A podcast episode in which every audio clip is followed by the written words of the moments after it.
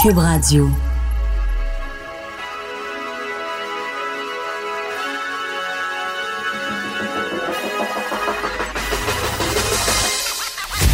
Jonathan Trudeau. Joe, Joe Trudeau et Maude Boutet. Franchement dit. Cube, Cube Radio.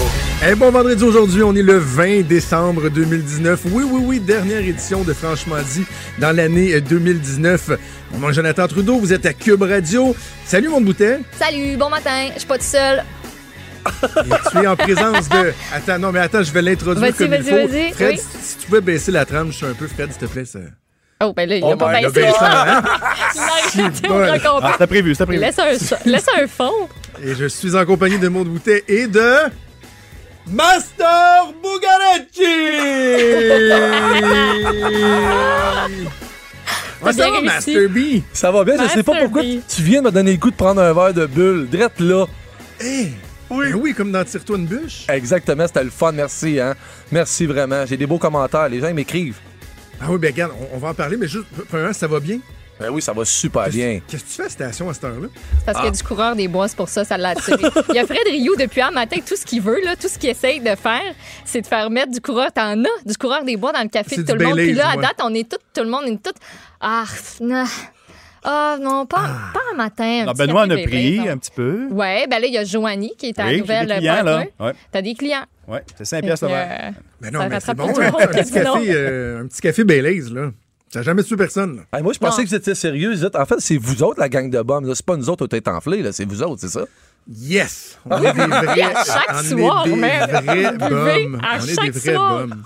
hey, euh, euh, parlons-en de, de, de Tire-toi une, une bûche. Euh, Une Christie de belle idée, ça, que les boss ont eu. Mais, hein? Mais, Raconte, hein? pour ceux qui n'en ont pas entendu parler, raconte euh, l'activité à laquelle tu t'es adonné au cours des dernières semaines et que les gens peuvent euh, écouter sur euh, Cube Radio. En fait, on a commencé un podcast qui s'appelle euh, Tire-toi une bûche avec Master. C'est simple, dans le fond. Tu sais quoi? J'essaie de me prendre pour Michel Jasmin, dans le fond. C'est ça que j'essaie de faire. On fait des entrevues avec les animateurs. On a commencé avec les animateurs vedettes de la station dont toi. Puis on essaie d'aller ailleurs. Euh, tu sais, moi, je commence tout le temps ça avec le Wikipédia puis Google pour essayer d'aller ailleurs de ce que tout le monde connaît. Mais on fait ça, dans- on fait ça dans la, la- une belle grande complaisance parce qu'on s'aime au bout déjà d'avance. On essaie de faire quelque chose pour vrai, là. Essaie de faire quelque chose de super positif dans le monde dans lequel on vit. On, on en a en masse de négatifs puis trouver des raisons pour chialer puis brailler. Fait que on essaie de faire ça du bon, du bon côté. Comme avec toi, tu on a appris que t'aimais le champagne. Puis c'est quoi qu'on fait quand on boit du champagne avec toi? Quand ça fait pop, on fait wouh! Wouh! Je le ferais bien ce matin avec toi. T'as-tu parlé des sports que tu pratiquais aussi? Oui, oui, oui, non, écoute, on a parlé au Pas bout le, de le sport. tennis, la, la natation quotidiennement avec tes enfants. Oh, je suis plus capable de ça. T'as- connais-tu celle-là, Master, cette joke-là? fois. non, mais je t'avoue, venez, vas-y, vas-y. Parce que C'est tellement drôle parce qu'il y a euh, quoi deux mois à peu près de ça monde. il y a Ouais, eu ben, un, ouais, peut-être un- deux mois. un mois et demi? Ouais, à peu près. Non, mais parce que ça passe vite. Moi, j'étais un peu. euh, Euh, mais en tout cas, Bref. t'as- raison, début novembre, je pense. Bref, il y a, il y a eu un, un petit topo sur moi dans, dans la semaine. Quelque chose de human, c'est un feature, puis euh, j'ai donné une longue entrevue, c'est un peu comme on a fait, mais en même temps, tu sais, toi, là, il y a quelqu'un qui fait le montage, puis envoie ça en ondes, tu sais. Mais le journaliste, lui, il faut qu'il fasse un peu un mash-up de ce que t'as dit, qui est- c'est bon, c'est pour la semaine, c'est bon. Et là, tu sais, j'ai dit que moi, quand j'étais jeune, j'ai fait plein, plein de sports. J'ai fait de la natation, le hockey, le baseball, tu sais, je t'en ai parlé. J'ai même fait du tennis. Puis je disais que mes parents m'ont toujours suivi dans tous mes sports et que avec mes enfants qui font de- du, du sport, ben, ça fait en sorte que je suis sensible à ça, l'importance de les accompagner. Tu sais, mon gars fait du hockey, ma fille fait du patin. Puis j'essaie d'être présent aux activités. Mais là, finalement, comme dans le- un coup que ça a sorti de la machine à saucisses, ça disait dans le papier que euh, je m'impliquais beaucoup dans les sports de mes enfants puis que je faisais de la natation et du tennis avec eux. Mais tu sais, mes enfants n'ont jamais touché une raquette de tennis de leur vie. Là. Moi, j'ai pas touché à ça depuis que j'ai 14 ans. Là, j'étais comme, mais là, voyons, le monde va avoir l'idée de moi qui est. Hein, avec des petits shorts blancs, là, puis avec mes enfants. Venez, les enfants, on va aller jouer sur le cours de tennis. Avec là. les petits poignets en minou pis tout, là. On s'essuie à la sueur. Ouais. Mais vive les médias. Vive les médias. oui. Et non, puis écoute, Ah, écoute, c'était sinon, drôle, c'était hein. c'était super bien, là. Tu sais, c'est juste Mm-hmm. des fois, il y a des petites affaires, tu dis, ouais, ça, c'était pas exactement comme ça, mais Fait tu que là, sais. si tu reçois des invitations à aller euh, nager ou faire du tennis euh, pour, tu sais, un petit meeting ou. Euh. Sarah, ça vient d'où? Ça peut-être arriver. Ah, imagine-toi s'échanger la balle avec Federer juste pour le fun, avec une petite pierre sur le bord. Avec là. Eugénie, Juste là. pour le fun, imagine. Et, Hein? non, mais on, on- on- euh, tu- échanger la balle, c'est Oui, le bon terme, c'est probablement juste une échange. Tu t'envoies à balle, t'as l'impression qu'elle est jamais revenue. la balle, c'est tu- comme... On l'envoie. Hey, c'est quoi le temps des fêtes pour euh, Master Bugarici? Ben, c'est du repos. C'est du repos, en fait. Beaucoup. Là, là, euh, ce que je vais faire, c'est que là, on a notre émission ce soir. Mes valises sont faites. Demain matin, à 6 h, je m'en vais à l'aéroport avec ma copine. On allume nos téléphones, puis on se book un forfait. Si on trouve quelque chose, on book, puis on part une semaine. Puis si je trouve rien, on part pas. On s'en va, on s'en va se faire masser pendant deux jours. Oui, c'est comme ça que je moi- fais ça. Ah, c'est donc ben cool, c'est euh, spontané, c'est genre OK, là ça c'est disponible, ça coûte t'as- t'as-tu un Ouais, on a un un- budget, c'est la seule un, un chose. budget, ouais, Oui, c'est ça, oui. OK. Bon, un budget Mais- puis vous voulez aller dans un tout inclus dans un Oh, pays ouais, ouais, euh, ben oui. pack-sac. Ah non, je suis vieux, non, je suis vieux. Ah, je veux rien faire. Puis en fait, Non, je veux tout bien. Mais j'ai même pas besoin de la boisson parce que je bois pas en vacances, pas en tout. Moi, j'ai envie d'être couché à 9 h le soir puis de me lever puis aller lire ça à la plage. J'ai à peu près 20 livres à lire. Euh, c'est ça, ça, ça serait peut-être ça cette année. Je vais lire certainement. Si je vais pas dans le sud, euh, je vais prendre soin de moi. Je vais me faire masser. J'ai le goût d'aller euh, me faire faire une manicure avec ma blonde aussi. Ça me tente d'essayer ça. Une Manicure. Oh, ouais, ah ouais. Êtes-vous capable de faire ça, des pédicures? Avez-vous déjà essayé ça? Ouais, j'aimerais ça l'essayer, moi. Non. Moi, je me suis toujours dit que ça marcherait pas. Je suis tellement chatouilleuse là, Ah que comme, je me suis dit ça va être tellement un mauvais Ouais, moment à passer. Là. Sais-tu ce que je veux essayer, je moi? sais pas. Ah ouais. Il y avait ça au Mexique quand j'étais euh, en vacances avec ma blonde euh, l'été passé. C'était Je un- bac tu à petits poissons. Eh, non, ça, c'est. Ah, Non, non. non. un bac à petits poissons Je mangent l'envisage des même pas. peaux. Tu me perds, tu me Ah, ça doit perds. être weird, ça. Ça te chatouille, là, tu tu sens le petit. Tu C'est tout ce qu'ils font, là. C'est tout ce qu'ils font dans le bac, là. Ils font. Non, moi, moi, moi, moi sérieux, je, préfère, je préférais euh, deux belles femmes gentilles qui fassent les pieds des poissons. J'aimerais mieux ça. Ah, les pieds, non. Moi, c'est c'est très tabou. Quand, Ah, mettons, je vais me faire masser, là, Ouais. le bout, ça je me fais masser les pieds. Ouais. J'ai tout, premièrement, j'ai toujours peur que ça me chatouille. Ouais. Puis c'est assez laid des pieds. Il y a rien de plus laid sur le corps humain, les pieds, là. Ouais. Tu sais, moi, ceux qui ont fétiche pour les pieds, je, je ne comprends pas ça. J'ai jamais On vu une fille la plage ou au bord d'une piscine ou avec des souliers que je me dis, oh my God, que j'aimerais ça Ah, avoir des le pied en dessous de ce soulier-là. Moi, oh. Moi, je suis tellement fais j'aime ça.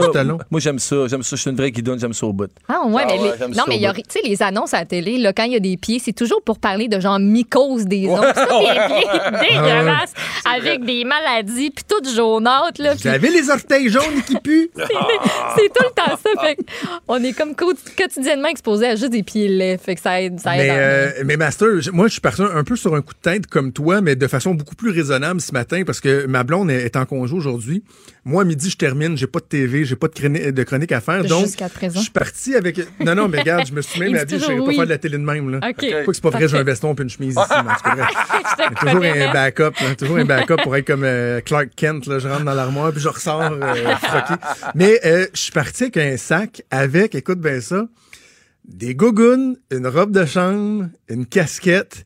Puis ça se peut que je m'en aille dans un spa en finissant à midi. je dis à ma blonde, t'as-tu Ben, le temps d'aller au spa? fort. Elle dit, ah, moi, je sais pas, j'ai des trucs à faire. Je regarde, je le sais pas, mais j'apporte le sac. Ben oui. Et si l'occasion se présente, clac, on s'en va dans un spa, juste, juste, Ben juste oui. m'effoirer pour commencer les vacances. T'en as un maudit beau en là. ville à Québec en plus. Moi, j'ai Oui. tellement hâte d'aller l'essayer. C'est quoi? C'est le, Lequel? C'est le, le, Le Strom Spa, Strom Spa. Qui est, Ouais, je une belle vue, les installations sont Ah ouais. magnifiques. C'est je- gros. Mais si jamais, tu si jamais tu veux un deal, euh, Sébastien Goulet, c'est mon grand ami, c'est le propriétaire du Sky Spa Québec. Si jamais tu veux un deal, tu Ah, m'écris en que je privé. m'en vais. Ah, mais je peux t'arranger. Je vais, je vais écrire à Seb. Je vais écrire à Seb, je te tantôt. C'est donc bien drôle parce que je parce que je m'en vais me faire couper les cheveux juste à côté. Fait que je disais à ma blonde, on pourrait se rejoindre après Ben au Sky Spa parce que c'est un spa qui est super le fun, c'est pas trop gros, t'as une vue incroyable euh, sur euh, sur la ville, c'est en haut de l'édifice euh, Jules Dallaire. Ça fait que c'est c'est je voulais pas le vendre le punch mais c'était c'est direct là que je m'en Ben, on en règle-tu des affaires? Ben, écris-moi, on va s'écrire. Envoie-moi un texto tantôt, je vais t'organiser quelque chose certain. Hey Master, tire-toi une bûche, j'invite les gens à l'écouter. Euh, j'ai écouté entre autres celui avec Benoît Dutrisac, super le fun. C'est tough de garder Benoît ça traque du positivisme. Ouais. c'est mon bougon préféré. C'est mon Mais on l'aime. mais ouais, ouais, ouais, c'est mon bougonneux préféré. Mais on l'aime de même, puis tu le ramènes. Puis écoute, sincèrement, tu fais super bien ça. Les entrevues euh, elles sont le fun. Tu donnes le, le goût de nous ouvrir. Donc, on invite les gens à aller voir ça sur Cube Radio. Master, je te souhaite un joyeux Noël, une bonne année. J'espère que tu vas te trouver un petit vol pas trop cher. Puis on se reparle en 2020, mon ami. Merci. On Santé, prospérité. On pourrait le réinviter plus souvent, c'était fun. On a parlé de Ben, mycose ça, des ongles, on a parlé de plein d'affaires. Non, non, mais moi, je le recevrai tous les semaines. là. Ouais, parfait. Ben, on va venir. Prochain coup, on va venir. Je vais parler de heavy metal. Ça te tente-tu? On parle de heavy metal un ami en studio. On est habillés, on est habillés pareil un matin. hey, merci. Hey, Maud, Merci. euh, ça, ça va être, ça va être ça le show. Ça va être assez. Ben là, on Ben, va parler un peu de politique avec euh, Emmanuel quand même, dernière de la- de l'année. Oui. Euh, on a un- une feel good story. À, à jaser avec vous ça. autres. Vraiment, là, une super de belle histoire d'un jeune qui est inspiré par des politiciens, euh, des politiciens. J'allais dire politiciens, non, pas grand, pas, Un pas beau politicien, vous me direz. C'est le nouveau mot pour Euh, 2020. donc, un jeune qui a été inspiré par euh, des policiers, qui a réalisé son rêve. Euh, aussi, je suis obligé de le dire, manquez pas la chronique de notre ami Joanie Gontier. là. On va parler du temps des fêtes. On va finir le show avec Joanie, mais Joanie a publié un texte. Si vous avez pas vu, ça circule beaucoup, beaucoup sur les médias sociaux. Un texte dans le, dans le Urbania où elle se découvre, je dirais. Euh, Elle avec se euh, une- confie, euh, Ouais, se se livre confie, complètement. ouais, vraiment là, avec une franchise euh, euh, assez incroyable. Ça prend beaucoup, de courage. C'est top à lire, puis c'est. Oui.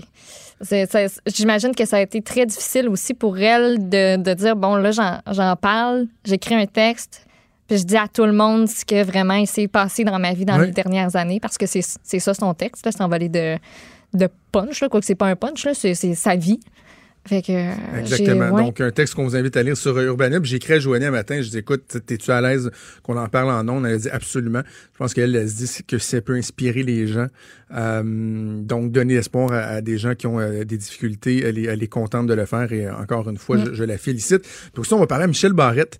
Je suis contente. humoristes les plus populaires euh, au Québec. On parlait des traditions de Noël. Tu sais, il a tellement été associé à Noël avec Roland Ia Tremblay. Vraiment, j'ai hâte d'y demander s'il est plus capable d'en entendre parler. De! Ouais. euh, de Roland Ia, mais tu sais, aussi, c'est les traditions de Noël, ce que c'était avant, ce que c'est devenu aujourd'hui. Donc, on va faire un peu de, de- de nostalgie puis revenir un peu dans le temps avec Michel Barrette. Bref, on a un gros show pour vous.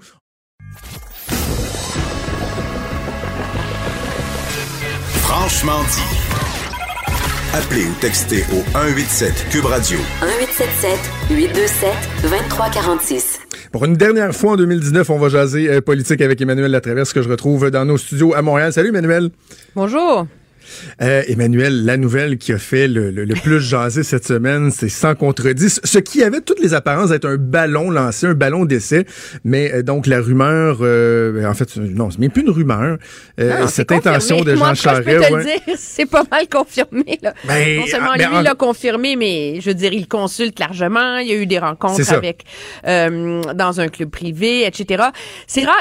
Il, y a des mots en, en journalisme qu'il faut pas galvauder. Là, bombe, tu sais, est une. Mais ça, je pense que ça a eu l'effet d'une bombe là, dans la course à la direction du parti euh, conservateur parce que ça vient brouiller toutes les cartes, tous les calculs, toutes les évaluations sous tous les angles possibles. Euh, cette entrée en scène euh, d'un politicien aussi talentueux que polarisant euh, qu'est Jean Charest. Là. OK, il y a plusieurs aspects à aborder. Puis tu vois, moi, j'ai écrit une chronique dans le journal ce matin. Puis en 310 mots, tu voudrais tout aborder, mais t'as pas la place pour le faire. Un des aspects que j'ai pas été... Et ouais, je sais, toi, tu te bats avec ça, hein? Le oui, nombre oui, de oui, mots, oui. là. C'est, la- c'est une discipline intellectuelle. On choisit un angle. Hein? Voilà. Et un des angles que j'ai pas eu l'occasion d'aborder, c'est celle de la transformation de ce parti-là. Tu sais, c'est un, c'est- c'est un détail qui, qui ne faut absolument pas négliger. C'est-à-dire que le parti qui était celui de Jean Charest à l'époque, ce n'est plus le même parti. Est-ce que tu crois que Jean Charest peut reprendre les rênes de ce qui est devenu le Parti conservateur après, entre autres, la fusion avec l'Alliance canadienne sous Stephen Harper? Ben, c'est là que je suis pas certaine, c'est qu'on utilise le mot transformation. Je m'explique. C'est sûr que le grand dilemme du Parti conservateur, c'est comment élargir sa coalition, comment attirer un plus grand nombre d'électeurs, donc aller au-delà là, du plafond de ce qu'a bâti Monsieur Harper. Et parce que sous Monsieur Harper, la victoire reposait essentiellement sur l'échec des libéraux. Face à un parti libéral organisé, ça marche plus ce calcul-là. Là. Alors, il faut agrandir la tente, rebâtir la coalition. Mais quand on voit Jean Charest dans le paysage, c'est interprété par plusieurs conservateurs actuels comme un risque de, de takeover, tu sais, une prise de contrôle hostile là, par une frange du mouvement conservateur qui existe au Canada, mais qui ne fait pas partie de ce, de ce parti politique-là. Tu comprends ce que je veux dire? Ouais, On peut oui. pas nier que la naissance du Parti conservateur actuel vient prend ses racines dans le Parti réformiste, dans l'Alliance canadienne. Et ces racines-là, c'est un rejet avant tout du Parti progressiste conservateur. Le talent de M. Harper, ça a été de réussir à faire ce mariage de convenance-là. Maintenant, comment tu élargis ce groupe-là sans fragiliser le mariage en même temps, là? Tu comprends? Euh, ouais. C'est très, très, très délicat, je crois. Euh, et je pense que avant tout, M. Charest, s'il veut gagner la course à la direction, il doit offrir une formule à ce dilemme-là, au-delà de la promesse qu'avec lui, on peut gagner. Comprends-tu? Parce que ça, c'est... C'est sûr que c'est que c'est séduisant que les conservateurs euh, se rendent compte que ça leur prend un chef différent, etc. Mais c'est quand même un parti pour qui la base militante est très importante et qui qui est riche grâce à la générosité de sa base militante. Là. Tu peux pas dire...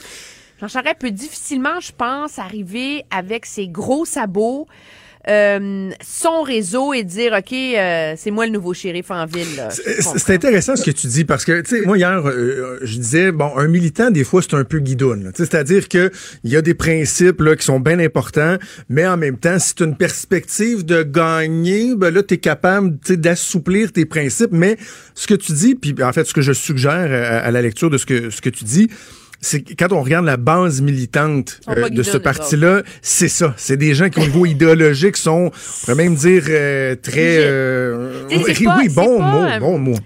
Je le dis sans, sans mépris, mais le Parti conservateur n'a pas une, une culture du leadership et une culture politique comme celle du Parti libéral fédéral ou du PLQ, qui sont a priori des machines pour gagner le pouvoir. Là.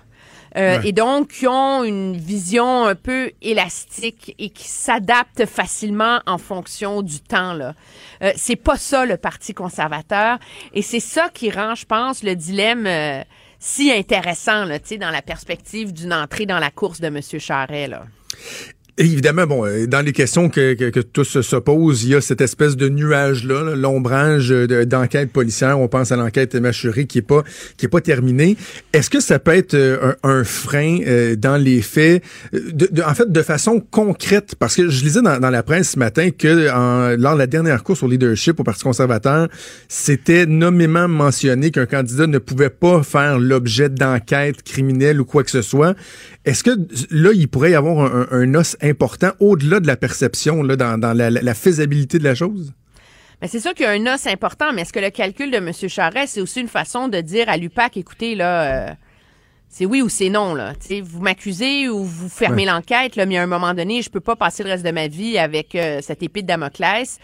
Euh, et c'est ce qui fait dire aussi à certains, les plus sceptiques, bien qu'ils sont de moins en moins nombreux, que peut-être un exercice de M. Charret aussi pour profiter de ce débat-là sur une possible candidature pour pas redorer son image parce qu'elle est encore très campée, là, je pense, dans les cercles d'affaires etc., mais pour envoyer le signal que ça ne lui fait pas peur et que dans son esprit, c'est réglé. Moi, je pense que le problème de Machuré, le problème de la construction, le problème de son passage à la tête du PLQ, c'est euh, c'est que ça rend c'est comme si ça ferme la porte à un angle d'attaque politique très important. C'est un, je veux dire, M. Trudeau l'a montré, il est immensément fragile sur euh, le côté du jugement éthique là, dans sa façon de gouverner. Ça a failli le couler la, de, la dernière fois. C'est difficile d'avoir un chef potentiellement comme M. Charret qui va aller euh, conspuer et critiquer euh, les façons de faire de M. Euh, Trudeau. Celui-ci va juste avoir à répondre, mais écoutez, moi, j'ai pas été sous enquête policière pendant six ans de temps. Là, sais. Alors, c'est ça, c'est ce qu'il y a de difficile. Et c'est ce qui fait qu'on a une, réaction aussi vitriolique. Là. Je veux dire, tu l'as vu au sein de l'opinion publique là, au, Québec. Monsieur Charret polarise. Et je dirais qu'au Québec, le problème est plus délicat aussi parce que les conservateurs québécois sont pas de la même école politique que Jean Charest non plus. Là. Alors, il y a une réconciliation à faire pour lui avec les Québécois actuels au sein de ce parti-là. Ça ne, c'est pas gagné. C'est pas comme Bernard Lord, où on disait Bernard Lord arrive, le Québec se range derrière lui à 80% merci, bonsoir, il n'y a pas de problème, là, tu sais. Je pense que M. Charret, c'est plus délicat, là, tu sais. Euh, en tout cas, il y a une mais en même euh, temps, en même temps, quand, quand, on fait les, calculs, on a l'impression, tu sais, on parle à des militants libéraux là, du Parti libéral du Québec, donc les libéraux provinciaux. Il y a encore beaucoup, beaucoup d'affection pour Jean Charest. Puis on sait qu'il y, y, a une affiliation un peu plus naturelle entre les libéraux du Québec et les libéraux fédéraux. Oui, il y en a une partie, une, certaine partie qui, est, qui est conservatrice, mais il y a une affiliation qui est un peu plus marquée. Moi, je dirais Emmanuel, et j'ai l'impression qu'il en fait, il y en a même qui me l'ont dit au cours des 48 dernières heures. Moi, là, je vote normalement libéral au fédéral, mais si M. Charret, puis il y en a qui l'appellent encore chef, là, si le chef s'en va euh, avec les conservateurs, je vote conservateur. Donc, j'ai l'impression qu'il pourrait aller chercher une partie du vote de, de, de, de Justin Trudeau. Puis à l'inverse, je vois pas euh, une fuite du vote conservateur. Là. Tu sais, des gens qui voteraient conservateur, mais qui disent Mais non, Oh boy, non, non, non, Jean Charest, il n'y en a pas question. Si on connaît la solidité de ce vote-là. Donc, tu comprends-tu? Je trouve que mathématiquement, ça peut tenir la route, même si oui, il divise beaucoup. Là. Oui, mais M. Charest, c'est quand même, je pense qu'il faut dire, moi, je- ça fait longtemps que je suis la politique, c'est un des politiciens les plus talentueux. C'est Ben le oui. politicien le plus talentueux de sa génération, là. Oui. Je veux dire, il a, il a une capacité, euh, euh, il a énormément de charisme et il a énormément de talent à solliciter la loyauté de ses troupes-là. Son, son caucus a toujours été derrière lui, un peu comme M. Mulroney à l'époque, là.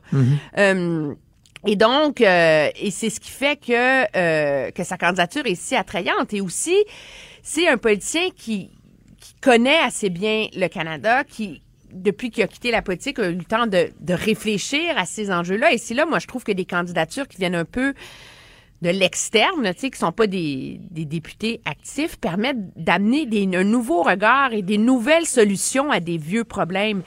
Et la réalité, c'est que pour un parti comme le Parti conservateur, d'espérer gagner les prochaines élections, il ne veut pas être campé dans ces vieux réflexes, là, tu sais, comme l'espèce de, de communiqué euh, surréel là, de M. Scheer sur SNC-Lavalin. Là. M. Trudeau veut donner euh, des faveurs Ben à ses amis, nous allons couper les impôts. On n'est plus là-dedans là, dans le monde d'aujourd'hui. Ça prend quelqu'un qui est capable d'arriver avec quelque chose de nouveau. Là. Et, euh, et M. Charret incarne ça.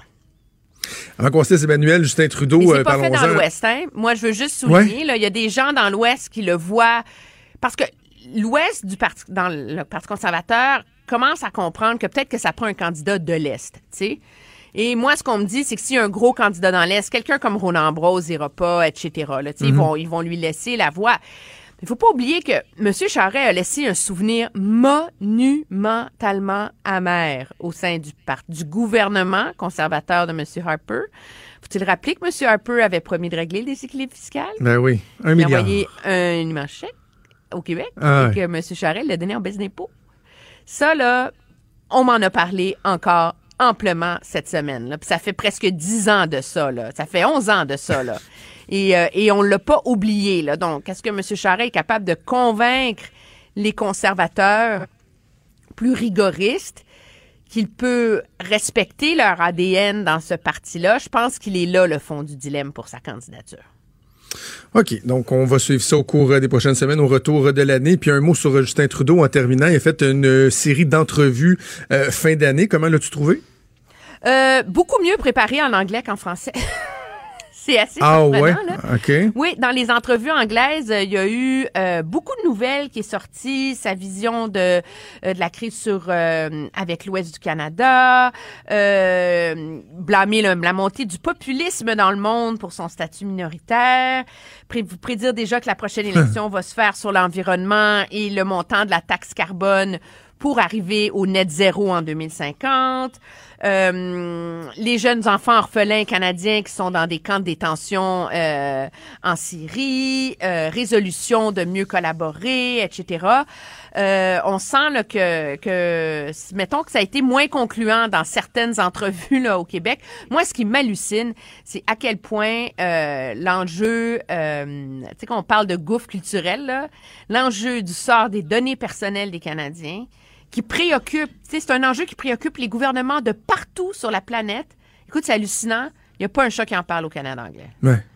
Et ça, c'est euh, et ça, je pense qu'il va avoir un, un réveil brutal pour le gouvernement euh, Trudeau là-dessus à un moment donné parce que il est pas, il semble pas très très. Moi, ce que je retiens de ces entrevues, c'est que sur ces en- sur cet enjeu-là en particulier, on revient au festival de la phrase creuse là. Mais il pourra pas, y- il pourra pas y échapper. À un moment donné, ça va revenir. là. Ben Ça va oui, arriver. mais c'est pas, c'est évident que c'est pas un enjeu sur lequel il a beaucoup réfléchi, ça je peux te le dire. Emmanuel, je te souhaite euh, un merveilleux temps des fêtes, un joyeux Noël, une bonne année euh, 2020. C'est un plaisir de collaborer sur toutes sortes de plateformes avec toi, mais notamment ici euh, dans l'émission euh, deux fois par semaine. Euh, quel privilège que j'ai de travailler avec toi, ma chère. un grand bonheur de travailler avec toi, puis je te souhaite un bon repos. Je pense qu'on en a tous un peu de besoin. hein. Je- tout le monde en a besoin, mais tu sais, il y a eu une campagne fédérale, puis la politique, ça a été, euh, c'est ça, ça a été pas mal ça dans les derniers Ouais. mois, mais tout le monde a besoin de repos, puis c'est ce qu'on va faire nous aussi, puis on se reparle quelque part au début du mois de janvier. Oui, c'est promis. Au revoir. Salut. Pour une écoute en tout temps, ce commentaire d'Emmanuel Latraverse est maintenant disponible dans la section balado de l'application ou du site cube.radio. Cube Radio. Tout comme sa série podcast, Emmanuel présente un balado qui vous fera découvrir qui sont les hommes et les femmes derrière nos politiciens.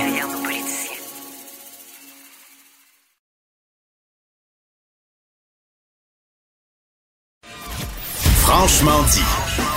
Jonathan Trudeau. Et Maude Boutet.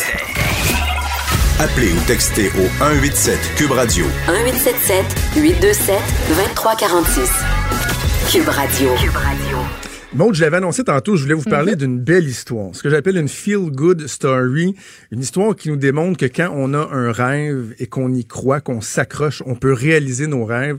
Et aussi, de l'autre côté, qu'il y a des gens qui peuvent nous inspirer, qui peuvent nous montrer la voie. Oui. Et c'est euh, ce qui est arrivé dans le cas de Joey Rendizi, qui est en studio avec moi, que je salue. Salut, Joey. Bon matin, M. Trudeau. Et euh, de Christian Quentin, qui est policier, donc, euh, à la ville de Lévis, qui est relationniste au service de police de la ville de Lévis. Salut, Christian. Bon matin, M. Trudeau. Alors, je vais vous raconter, on va vous raconter l'histoire de Joey. Comment Joey en est arrivé à être euh, aux portes de son rêve de devenir policier?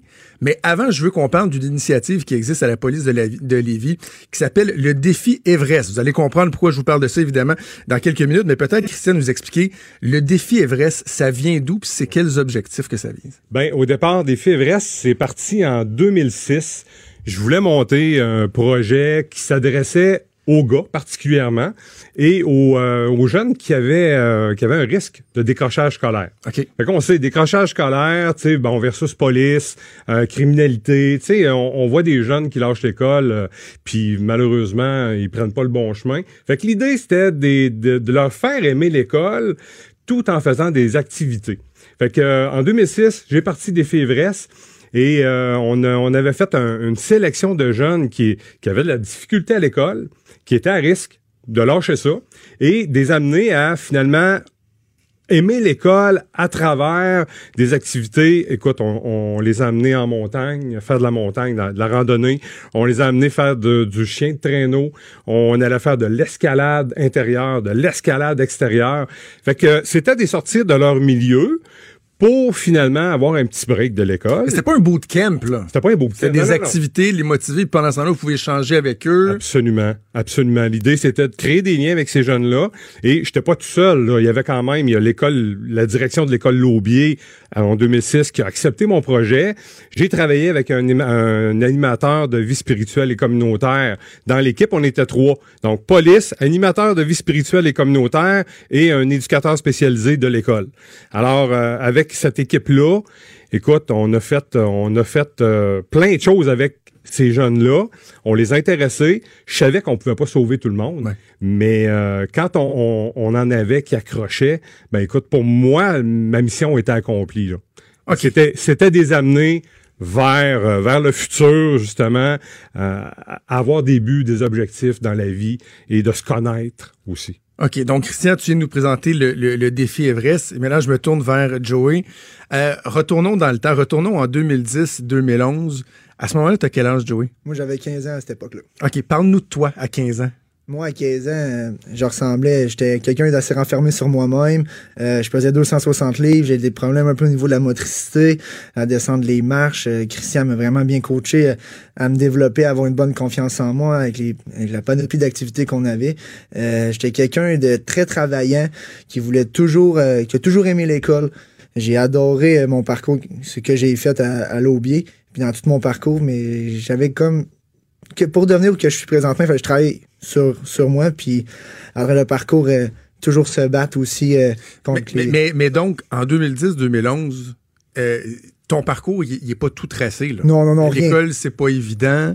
Et, et donc, est-ce que tu, tu savais pas trop ce que l'avenir te réservait à ce moment-là? Non, rien, ben, à ce moment-là, on savait pas pantoute l'avenir, euh, comme vous avez dit, qu'est-ce qui nous réserve.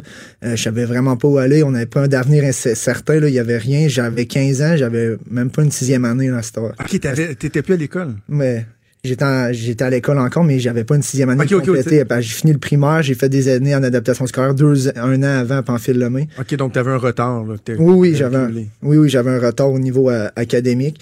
Et donc, euh, tout était à travailler. Niveau personnel, professionnel, à l'école, euh, J'avais tout à construire. Puis le défi. Everest, ça s'est présenté comment, toi? Euh, moi, comment ça s'est présenté, c'est que dans, dans mes anciennes, dans mon ancienne classe d'adaptation scolaire, c'était vraiment pas fait pour moi. Moi, j'étais un gars qui adorait l'école. Puis, euh, on, j'avais pas, je faisais pas d'école du tout pendant mes dernières, ma dernière année avant de rentrer à l'Aubier. Par la suite, j'ai dit à ma mère, l'autre année suivante, j'étais plus vraiment plus capable. J'arrivais à ma mère, je pleurais. Euh, je voulais vraiment aller à l'école, je voulais avancer. Je voulais jouer au football. J'ai joué au football toutes mes années euh, à l'Aubier et à l'école secondaire Les Aides-Chemins. Euh, mais c'est ça, j'avais pas ça qui m'offrait à pamphile le main, puis j'étais vraiment pas heureux dans mon milieu scolaire. Je vivais l'intimidation aussi. OK. Donc, euh, j'arrivais à ma mère, maman, il faut changer quelque chose. Ma mère, elle m'a appuyé à 100 000 à l'heure. Elle s'est battue avec moi. Ben, c'est à elle. Sans elle, je serais pas ici en train de vous parler ce matin. Donc, on s'est battu un peu contre le système d'éducation. Euh, la directrice, à l'époque, voulait pas que je change d'école. Fait que ma mère s'est battue pendant plusieurs semaines jusqu'à temps que la direction à l'école secondaire Laubier m'accepte. Eux, ils m'ont accueilli à bras ouverts. Ils, ils avaient lu mon dossier. Ils savaient que j'avais du potentiel, que je voulais, que j'avais pas de troubles euh, de comportement, que j'allais être bien dans cette nouvelle classe-là qui était le Ouais, défi juste, ben, c'est parce qu'on a parlé de ça de- dernièrement dans, dans l'actualité. J'ai fait des entrevues là-dessus sur les, les élèves qui vont être euh, catégorisés. là. On les met dans une case. C'est comme si on disait, lui, là, rapidement, à un jeune âge, on dit, lui, dans le fond, il n'y a pas grand-chose à faire. Alors que toi, tu avais des difficultés, mais tu voulais réussir. C'est pour ça que toi, tu t'es battu, que ta mère t'est battue pour que, au lieu de dire, ben lui, là, on- tu bon, il va faire son petit bonhomme de chemin, de dire, non, non, on va investir en lui, on va travailler sur lui. C'est important, ça, euh, de le faire. Puis en changeant d'école, là, tu as réussi à, à t'en aller dans cette direction-là. Ben oui, j'ai été encadré euh, avec ma professeure à l'Aubier, Marie-Claude Dion. Euh, Ça, c'était une perle sans elle. je- moi et ma mère, euh, quand on a fini euh, mon programme après un an pour que je change à l'école secondaire Les Aides-Chemins, euh, on a pleuré les deux. On était super contents parce qu'elle m'a emmené à un autre niveau avec le programme Everest, avec Christian et toute l'équipe qui nous a encadré, qui m'a encadré. Euh, puis surtout la catégorisation, il faut pas faire ça. Il y a tout le temps. Moi, je veux livrer un message que les jeunes, il faut toujours se battre. Même si le monde vous dit qu'on n'est pas capable, il y a personne qui peut s'imposer des limites sauf soi-même. Il y a personne qui peut dire à un, un jeune ou un adulte qui est pas capable de réussir. Moi, c'est ce message-là que je veux livrer. Puis avec le système dans lequel que j'ai vécu, j'espère que ça s'est amélioré dans le temps. Mais il y a un vide à ce niveau-là pour les jeunes qui veulent aller à l'école, qui ont des troubles d'apprentissage. Ouais.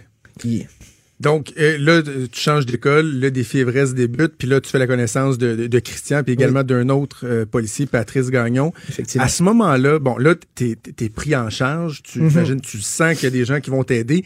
Le rêve de devenir policier, est-ce que tu l'avais déjà, ça, ou tu l'as développé en côtoyant ces gens-là? C'est en côtoyant Christian puis Patrice encore là, c'est eux qui m'ont donné la, la piqûre. Pas à travers le métier même, c'est à travers l'énergie qui dégageait. Je voyais que c'était des policiers qui étaient respectés, puis ils étaient valorisés, puis ils me donnaient la motivation de continuer, puis j'aimais l'énergie qu'ils me transmettaient.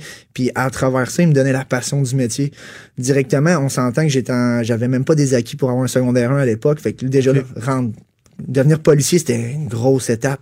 Fait que, en me donnant le, le charisme puis le- les valeurs qu'ils m'ont transmis, mais au fil du temps, ben, c'est ça qui m'a dit crime, c'est ça que je veux faire. Parce que, Christian, quand vous avez fait la, la- la connaissance de Joey, ce que je lisais dans, dans un article qui a été publié dans, dans le journal local à Lévis, euh, vous avez vu que le jeune, il y avait, il y avait un potentiel, mais de là à penser qu'il réussirait à surmonter les différents obstacles et devenir policier, c'était pas évident au début. Là. Ah, la montagne. la montagne était C'est le assez haute. Dans le fond, le euh, tout était à faire. Tout était à faire.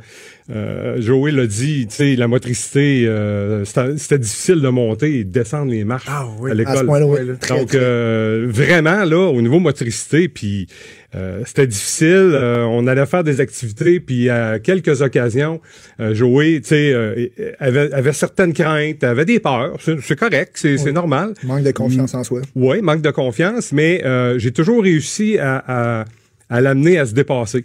Fait que, mais il, il faisait confiance. Donc, à partir de là, euh, puis ça, c'est important, là. Tu sais, Joey, ça n'a jamais été un gars qui, qui a dit « Je suis pas capable ». Jamais, jamais, jamais.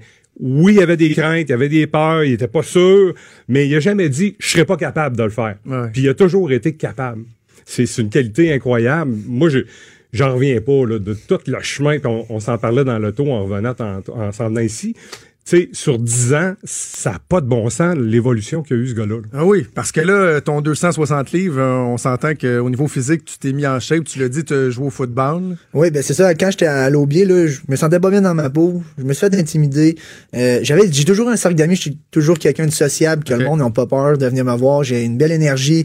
Euh, j'adore communiquer avec les gens. J'avais, j'étais quand même gêné quand je parlais devant un groupe, mais j'ai toujours vécu l'intimidation. Puis là, ben à ce niveau-là, je me sentais pas bien dans ma peau. Fait que moi et ma mère, on s'est dit, euh, on va se mettre en forme ensemble. Un projet familial. Super, euh, super cool. mais On se motivait ensemble. Le matin, on se levait de bonne heure.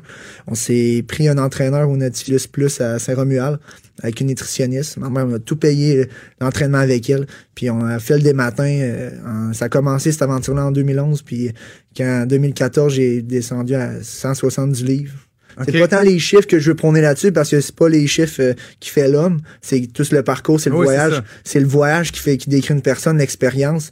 Puis euh, ben, j'ai perdu euh, j'ai perdu 90 livres au fil des années puis Et là, donc, il y a l'aspect physique. Puis si on, on- on fait un peu la rétrospective du, du parcours académique, à partir du moment où tu es rentré dans le défi, défi Everest, donc là, tu as terminé ton primaire, tu as fait ton secondaire par la suite? oui, toujours en adaptation scolaire, en formation de métier semi-spécialisé qui se nomme euh, FMSS. OK. Ça, c'est trois jours d'école, deux jours de stage. Puis moi, ce programme-là, il est super bon pour des élèves qui veulent aller sur le marché du travail, aller faire des DEP. Moi, je suis quelqu'un qui adorait l'école. J'avais un but de devenir policier, mais c'était, comme je l'ai dit, il y avait un trou dans l'éducation, dans le système Ouais. d'éducation. Fait que pour moi, c'était pas le bon service. J'ai fait deux années là-dedans. Avec des stages euh, que j'ai vraiment, moi, personnellement, j'ai pas aimé ça parce que j'étais un gars d'école. J'ai tout le temps fait deux années en un dans chaque année que j'ai faite pour, euh, je voulais pas finir l'école trop tard. Je voulais avoir un avenir. Pour moi, c'était super important de pas finir l'école à, à 35 ans. Puis Ah oui. je me comparais beaucoup avec mes amis qui, eux, ils étaient au régulier parce que ma gang de football, ben, il y avait tout un dit avenir à aller au cégep, à l'université. Puis moi, ben, j'avais 15 ans, puis j'avais un secondaire 1. 15-16 ans. Fait que le travail fort là-dedans. Par la suite, euh, je m'en vais dans un programme à l'école secondaire des chemins, ça s'appelle le programme euh, Profil DEP. Ça, c'est cinq jours d'école, toujours en modulaire. Fait que pendant ces années-là, je suis réussi à compléter mon secondaire 3 pour aller en secondaire 4, puis j'ai réussi à compléter mon secondaire 5 Wow. toujours euh, à peu près en deux ans et demi, trois ans, j'ai fait euh, cinq ans en anglais, puis trois ans euh, pour rattraper. Fait que- Et donc là, tu n'avais pas fini. Tu non. tourné vers le cégep, puis là, Euh. tu avais ton objectif, je veux devenir policier, donc tu as fait ta, ta- ta technique policière. avant de rentrer au cégep, il fallait- que je rentre à l'éducation des adultes parce que j'avais pas mon secondaire 5 complété. J'ai fait une vingtaine de cours en, en, en moins d'un an en accès collégial. Euh, j'ai fait toutes mes matières de 4 et de 5 avec des sciences fortes parce que puis des crédits euh, en informatique pour avoir mes crédits euh, de secondaire 5 pour diplômer parce que moi je voulais mon vrai diplôme d'études secondaires, je voulais comme être tout le monde. Ouais. Puis mais c'était un objectif, moi c'est important. Le diplôme, moi, ça me valorisait beaucoup. Puis quand j'ai reçu mon bout de papier, euh, moi puis ma mère, on en a pleuré parce que c'était tant d'années. C'était la première étape vers mon rêve. Fait que c'était ça le premier. euh, on était dans le défi Everest, mais ça, c'était mon Everest à moi, c'est mon parcours scolaire. Fait que là, j'ai réussi à atteindre mon, mon diplôme. J'étais super content. Une vingtaine de cours, comme j'ai dit. Ouais. Ensuite, j'ai appliqué au campus un certain nombre de fois au cégep. Un très bon cégep. Euh, première, euh, j'ai appliqué une fois, j'ai été pris. J'ai réussi tous les tests euh, préalables, entrevues, tests physiques. Premier coup, là. Premier coup. Euh, j'avais vraiment eu des, bonnes notes à ce niveau-là. J'étais très fier de, de moi. J'ai été admis. J'ai fait mes trois ans de, de cégep-là, comme il y a plusieurs qui auraient jamais cru en moi. Que J'ai réussi à faire une technique qui est quand même assez contingentée, Ouais. puis très difficile. Il y a une quarantaine de compétences qu'il faut atteindre. Puis là, moi, j'arrivais à l'adaptation scolaire du euh, puis des adultes. Fait que là, bien saisir là-dedans, puis trouver sa, sa place. Ça n'a pas été euh, évident, mais j'ai été toujours. euh, les professeurs, ils étaient super encadrants. Mes amis, j'ai toujours un bon cercle d'amis. On s'est ils savaient mon parcours, ils m'aidaient. Euh, J'avais une belle complémentarité là-dedans. Ça a super bien été à ce niveau-là. Donc, tu as complété ta technique policière. Et là, avant d'aller faire la dernière étape, qui est la formation à Nicolet, tu as été faire un petit tour à l'université. Ouais, j'ai pas fini, là. Non, j'ai pas encore fini. ça, c'est un petit, c'est un petit plus que j'étais me chercher parce que j'étais à l'Université de Montréal à faire un certificat en gestion appliquée de la police et de la sécurité. Euh, je voulais pas juste, je, je savais que j'allais travailler 35 ans de ma vie, fait que je me suis dit, on va se donner un petit coup, de- un petit coup de plus, aller chercher un outil Pourquoi de plus. pas?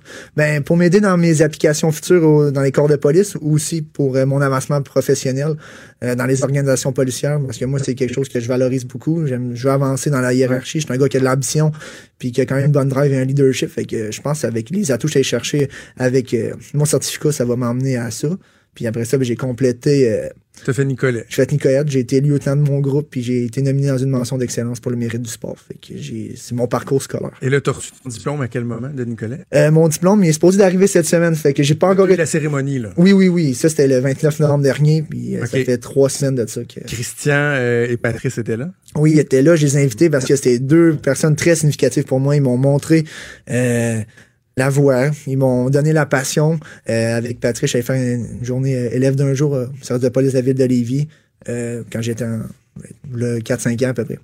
Puis c'est là qu'il m'a donné la piqûre. J'ai vu, OK, c'est vraiment ça que je veux faire. Je veux aider les gens. Moi, j'ai j'ai la police, c'est mon rêve, mais j'ai une mission dans la vie, c'est aider les jeunes, aider les gens qui ont de la difficulté. Je veux redonner dans Je veux vraiment redonner tout ce que j'ai appris. J'ai été dans le programme des cadets aussi, à l'escadron 544 Le Binière, que ça, c'est un des plus gros programmes jeunesse qui se fait pas au Canada. C'est le meilleur qu'un jeune veut se développer de A à Z. Mais ça, ça, fait, ça ressemblait aussi au programme Everest. Mais ce programme-là m'a déjeuné. J'ai fait beaucoup de sport. J'ai fait des camps de sport. Euh, je suis devenu officier depuis quatre ans. Je suis dans le programme. Euh, euh, j'étais officier CIC dans la réserve des Forces armées canadiennes. Fait que j'aime ça donner aux gens. Surtout aux jeunes, je fais des conférences dans les écoles où j'ai passé dans les classes à mes jeunes parce qu'il y a beaucoup de jeunes qui ont fait de l'adaptation scolaire dans mon milieu. Puis ils se voient en moi. Puis la semaine passée, on est allé faire un. Pas cette, la semaine passée, il y a deux jours, on est allé faire un petit resto, toute la gang de. On s'est fait un petit retrouvaille euh, après que j'ai parlé avec euh, Madame Louise Boisvert de la commission scolaire. Euh, on a fait un petit souper et on, est, on a rencontré une mère de cadet. Puis elle m'a dit Olivier, il se rapproche beaucoup de toi, il a le même parcours que toi, c'est un jeune que, c'est le fun, qui, qui persévère, qui a toutes des difficultés. j'ai créé un club de course à travers, euh, depuis l'année passée, de biathlon pour faire connaître les, les jeunes ce sport-là. Et euh, favoriser bonne habitude de vie, leadership, l'entraide, tout ce que le sport peut apporter à un jeune qui m'a apporté, je leur donne à eux, puis ils s'associent beaucoup à moi. Puis euh, sa mère, elle m'a dit, je suis content qu'il s'est pris un modèle. Moi, je veux juste en lancer un message à tout le monde, ben puis supporter le plus que je peux faire avec il est incroyable, ce jeune-là. Non, non, c'est euh, vraiment, moi, je, suis impressionné. Puis, tu sais, la mission que je m'étais donnée à ce moment-là, d'aider les jeunes, de, de, de, découvrir eux-mêmes, ben, je veux dire, euh, moi, j'ai commencé ça en 2006. Euh, je, je vais avoir ma 32e année de police bientôt. Puis lui, il a même pas encore son titre officiel de policier. Il a déjà commencé à faire ce que moi, j'ai ah commencé en 2006 c'est merveilleux. Moi, je pense que, puis je le sais que dans sa motivation, euh, il va aider énormément de, de, personnes tout, le long, tout au long de sa carrière. Puis euh, chapeau, écoute. Euh, Comment tu t'es senti, Christian, lorsque tu étais là à Nicolet, lorsque tu l'as vu à l'avant, là? On était fiers. Moi, j'étais fier, vraiment, là. Puis Patrice aussi, là. puis, tu sais, ça n'a pas été long au bureau chez nous. J'ai dit, écoute, moi, vendredi, c'est la graduation de Joey Renzizi, qui, qui était un jeune du défi Everest. faut que je sois là. Puis euh, ils ont vu qu'il fallait que je sois là. Fait que euh, ils m'ont laissé aller. Puis euh, non, j'étais très content, très fier. Mais encore là, tu sais, je, le voyais. Mais dans ma tête, tu sais, j'avais un petit peu de misère à le croire encore. Ah oui. Ah, regarde.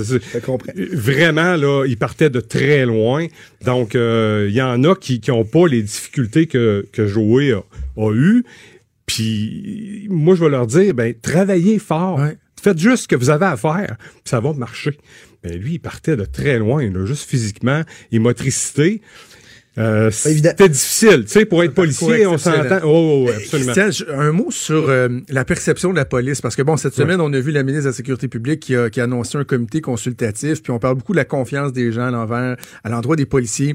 On pense aux enquêtes criminelles, on pense euh, aux relations, je sais pas moi, avec les gangs de rue, etc. Mais ce volet-là, il me semble ça, c'est un volet justement qu'il faut mettre de l'avant, le rôle communautaire, le rôle, le rôle d'inspiration que, que, la police peut jouer. Il y a quelque chose là à exploiter là, absolument, davantage. Absolument. Moi, je pense que tout ce qu'on fait en dehors, tu sais, j'ai été patrouilleur plusieurs années, mais depuis que je suis à la section prévention affaires publiques, relations avec la communauté, c'est incroyable comment j'ai pu aider du monde. sais. Fait que oui, c'est une section qui, euh, qui, qui est un peu dans l'ombre des fois parce que on, puis les résultats, on les voit pas tout le temps. Mais là, j'en ai un résultat. Puis je parle de jouer, mais dans le fond, j'en ai, j'en ai un qui est policier militaire qui est en Égypte présentement, tu sais, qui a été dans, dans ce projet-là. Euh, il y a, y a d'autres jeunes qui sont en, en, éducation. Marc-Pierre euh, Voisine qui était dans mon groupe, qui vient de graduer du cégep en une éducation spécialisée. Une éducation spécialisée, oui. Cégep euh, de Ted Furman au campus de, de Lobinière. Une super fille, puis ça souligne son implication, qu'est-ce qu'elle a fait aussi, parce qu'elle avait des difficultés d'apprentissage comme moi. On s'est suivi à peu près toutes les années, elle est allée aux adultes, fait que il y a des très belles histoires là-dedans. Puis avant qu'on se laisse, Joey, là, t'es en train de faire tes entrevues pour te trouver une job, là. As-tu hâte à ton premier chiffre, là? Euh, dans la voiture. J'ai de- vraiment hâte, moi, j'en rêve. Hier, hier j'ai, j'ai fait une entrevue, puis j'en revenais pas encore, parce que c'était une de mes premières. Puis, euh, Jean-Luc, que j'étais revenu chez nous, je, je me suis endormi avec ma blonde, j'ai dit, euh, je suis pas capable de m'endormir, là, je sais pas. j'ai, tellement hâte de commencer à travailler, aller aider les gens, puis euh, faire ma différence dans la communauté, puis pour finir là-dessus, euh, il faut bien s'encadrer, il faut avoir du, un support. Vraiment, moi, ma mère, elle s'est battue. Euh, je, la, je la salue, ma mère, elle doit être en train de m'écouter présentement. Euh, c'est une femme extraordinaire, remplie d'amour, puis sans elle, euh, je serais pas là aujourd'hui. Fait que je la salue vraiment, puis euh, c'est une personne de cœur qui elle s'est battue à travers toutes les années contre le système d'éducation un peu, les écoles qui m'empêchaient d'avancer, puis je souligne, euh, c'est vraiment apprécié tout ce qu'elle a fait. Je dis à tous les jours, sans toi, je serais pas là. Puis on, est- on, on est vraiment très proches, moi, ma mère. euh, vraiment, c'est ma meilleure amie. Puis on- sans elle, je serais pas ici en train de vous parler. Puis Eh, écoute, il y a tellement de messages à retenir là-dedans, là, tu sais, le, le, le- de croire en ses rêves, la détermination, d'être capable de se prendre en main, tu, tu l'as tellement bien euh, évoqué. Puis ce qu'on comprend euh, avec ce que Christian a fait quand tu évoques ta mère, c'est aussi l'importance de soutenir les gens. J'ai un très bon cercle d'amis Ben oui, puis de famille, le mais moi j'ai un très très gros cercle large. Que ça va de- des amis policiers à mes amis proches d'enfance. C'est grâce à ça. Il faut s'accrocher à quelque chose puis ses amis, ses proches, c'est ça qui m'a fait. C'est ma motivation qui a fait. Crime, euh, ils m'ont tellement donné, je vais leur montrer puis je vais leur donner ça. Ben, Christian Quentin, oui, Oui, vas-y. Monsieur Trudeau, juste pour vous dire que dans le fond, oui, Lévis, j'ai j'ai monté un projet euh, depuis 2006, mais en fin de compte, il y a plein de services de police aussi qui sont impliqués euh, auprès des, des jeunes. Puis euh, on n'entend pas leur histoire tout le temps. Euh, J'en ai vu des histoires au fil des ans, mais euh, je pense qu'il y a plusieurs services de police qui s'impliquent auprès des jeunes. Puis euh, moi, je dis aux, aux- aux policiers policières de continuer parce Ben oui. que oui, euh, il y a des résultats en bout de ligne. Bravo pour l'initiative, Christian Quentin. Merci d'être venu nous raconter cette histoire-là. Joey, toutes mes félicitations. Mille merci, félicitations pour ton histoire euh, inspirante. Je suis certain qu'il y a des gens qui écoutent ça et ça va euh, les inspirer. Bonne chance pour ta carrière. Je trouve que ça va très bien aller. Très apprécié. Merci. Merci. On fait une pause et on revient. Il est franc et nuancé.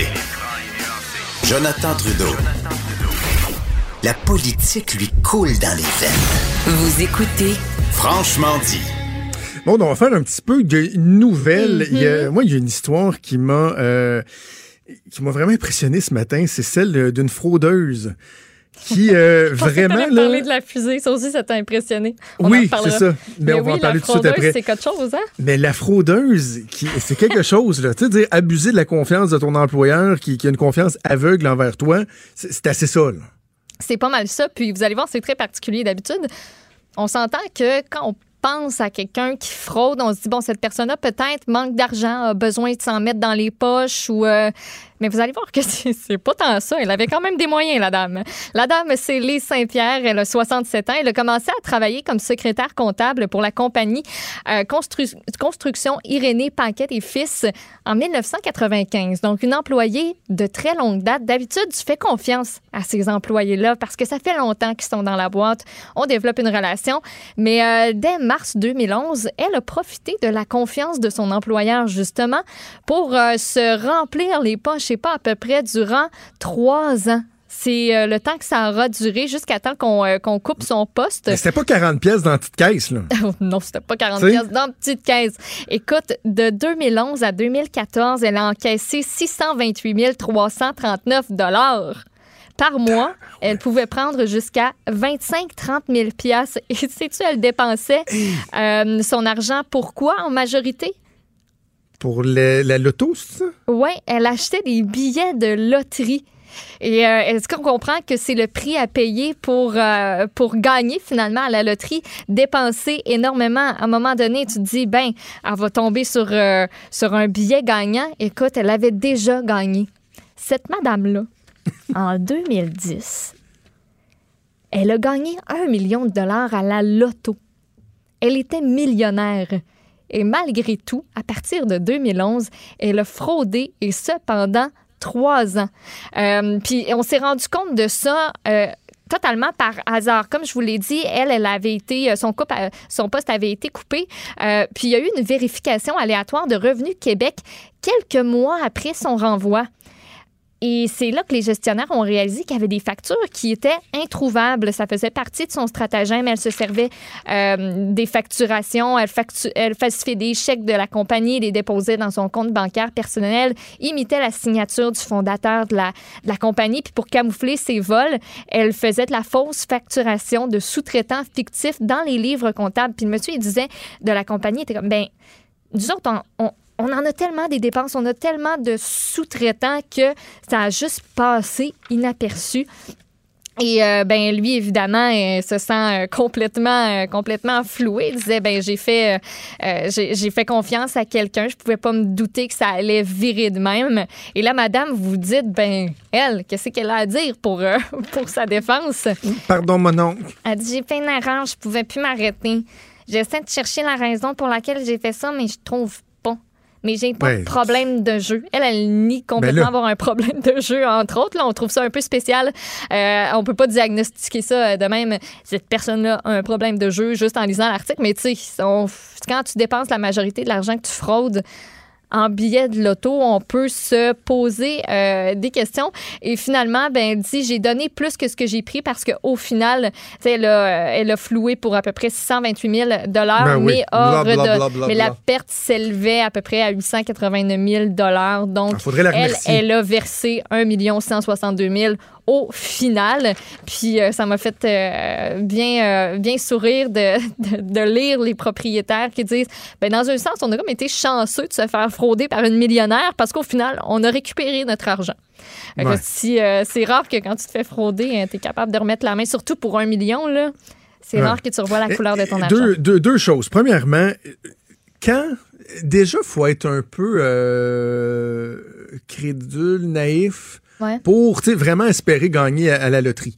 Moi, Oui. les fois où je m'achète des billets, c'est comme il y a tellement un gros lot, j'ai été pourquoi pas? Ça m'arrive une fois par année. Moi aussi, t'es dans la caisse à l'épicerie, dit- tu dis, ah, poule aux œufs dans la soirée. c'est ça, Ah, tu sais. Mais bon, sans faire un gros jugement sur ces gens-là, il reste que les chances sont tellement minimes que déjà, de s'acheter des billets, s'acheter des billets, s'acheter des billets, s'acheter des billets, j'ai l'impression que c'est un peu de l'argent qui peut être garoché par les fenêtres. Sauf que, à partir du moment où tu gagnes un gros lot, un million, il me semble, calmes, moi, je, là. Ben, je comprendrais que, garde, prenons les chances que tu as de gagner, et là, tu multiplies ça par les chances que tu as de regagner à nouveau. Tu sais, à un moment donné, tu te dis, garde, j- j'ai eu, j'ai eu mon. Je sais eu. que c'est déjà arrivé, il y en a qui ont gagné deux fois des gros Ah lots. ouais. Mais tu sais, c'est exceptionnel, là. Ouais. Et là, on est vraiment dans le domaine du- du- d'un petit problème peut-être de dépendance, là. Yes, on dirait que ça a comme, il y a, il y a eu un déclic, puis elle a fait, mon Dieu, j'ai gagné un million, peut-être que. ça. Et si je me réessaye, peut-être que. Voilà, drôle d'histoire ce matin dans le journal et de Montréal. l'autre élément, c'est le vol.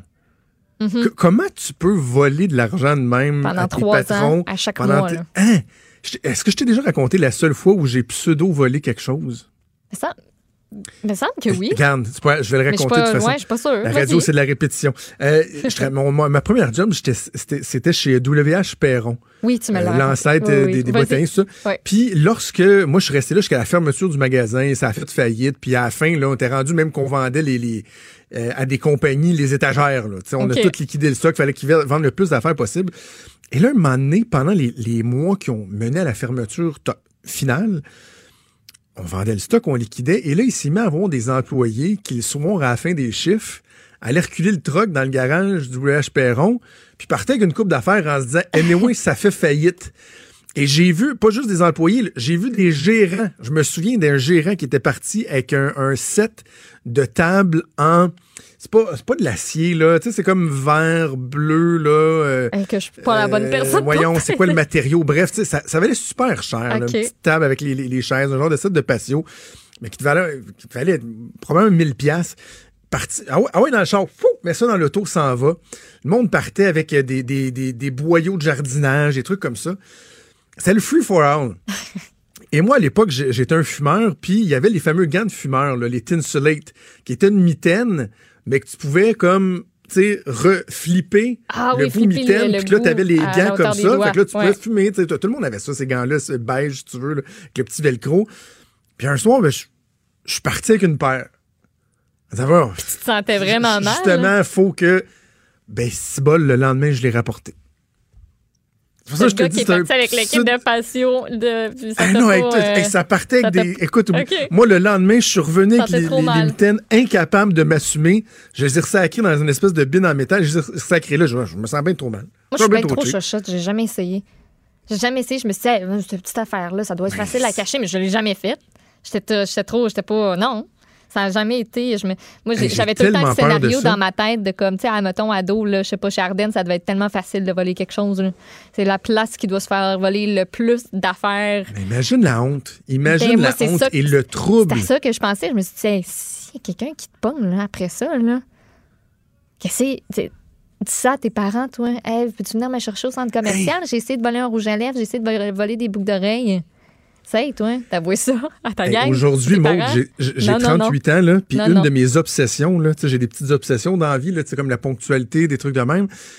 Chaque fois, et je te jure, chaque fois, peu importe que ce soit une pharmacie, un magasin, un Canadian Tire, un Renault, peu importe, quand je sors de magasin après avoir acheté quelque chose puis qu'il y a les Christy de détecteurs là. Ah, j'aime pas ça. Je à chaque fois, j'ai à chaque fois j'ai un petit moment de stress parce que j'ai tout le temps peur parce que ça, ça, nous est tous déjà arrivé là, qui ont mal, tu sais euh, puis là t'as là. Ah, puis là tu t'en vas tout le monde te regarde.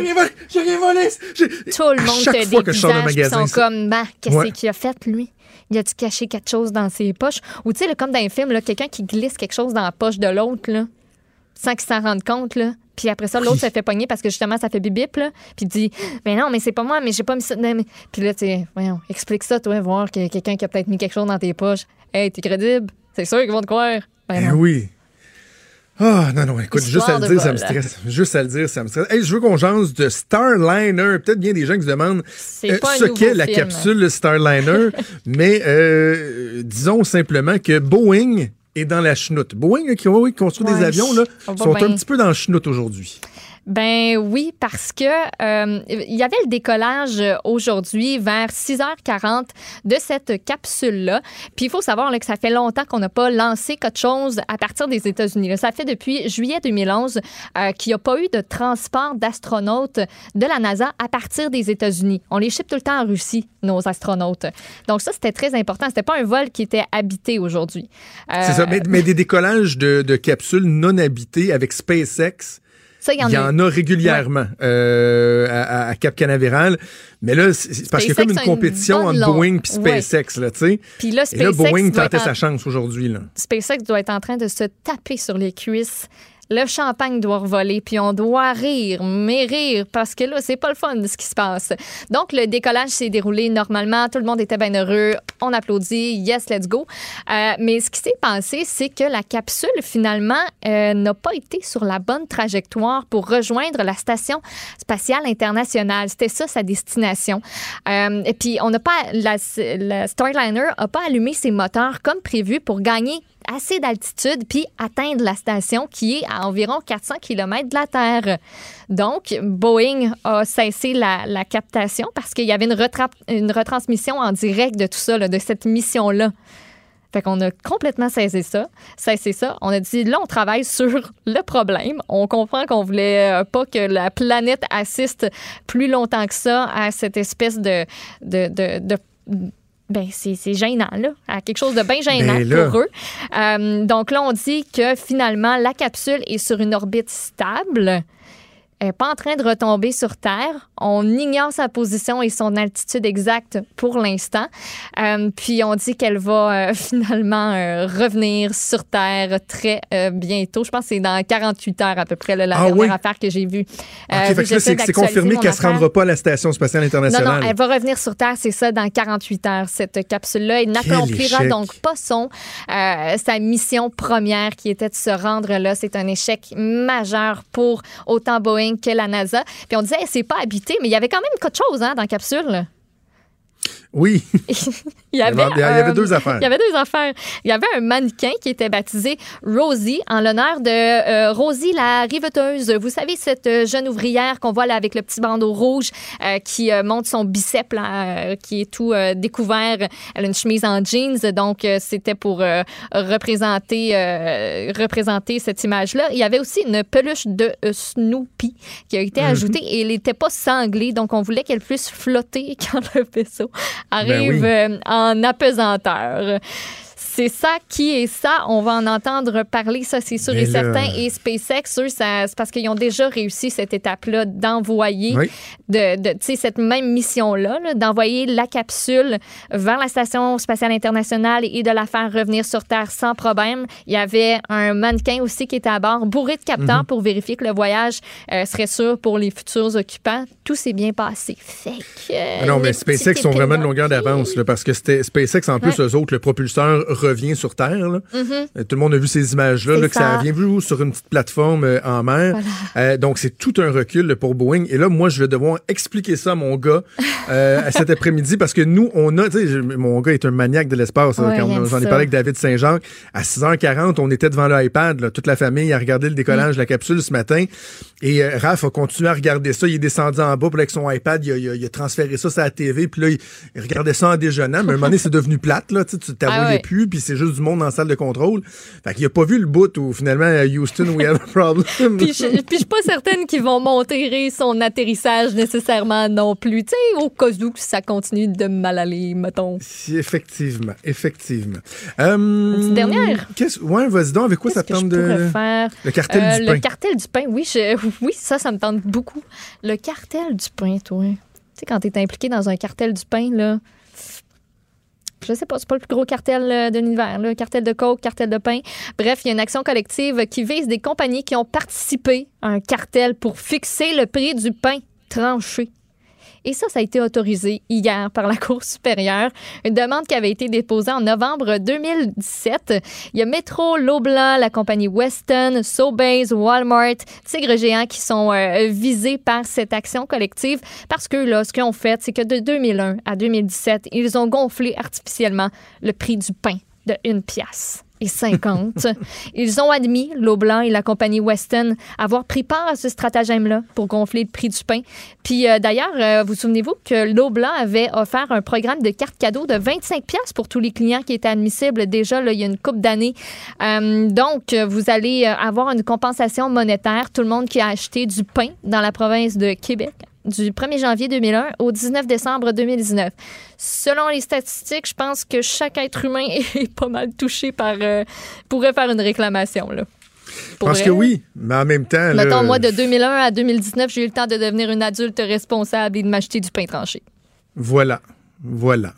Voilà. Je sais pas, si- je sais pas si je vais prendre le, sais, parce que ass- assurément je suis visé là, On mais est tous paresseux pour ces affaires-là. Moi, je Vraiment... le ferais pas. là. C'est comme Moi, l'affaire pour fait- Red Bull. là. L'avais-tu fait, ça?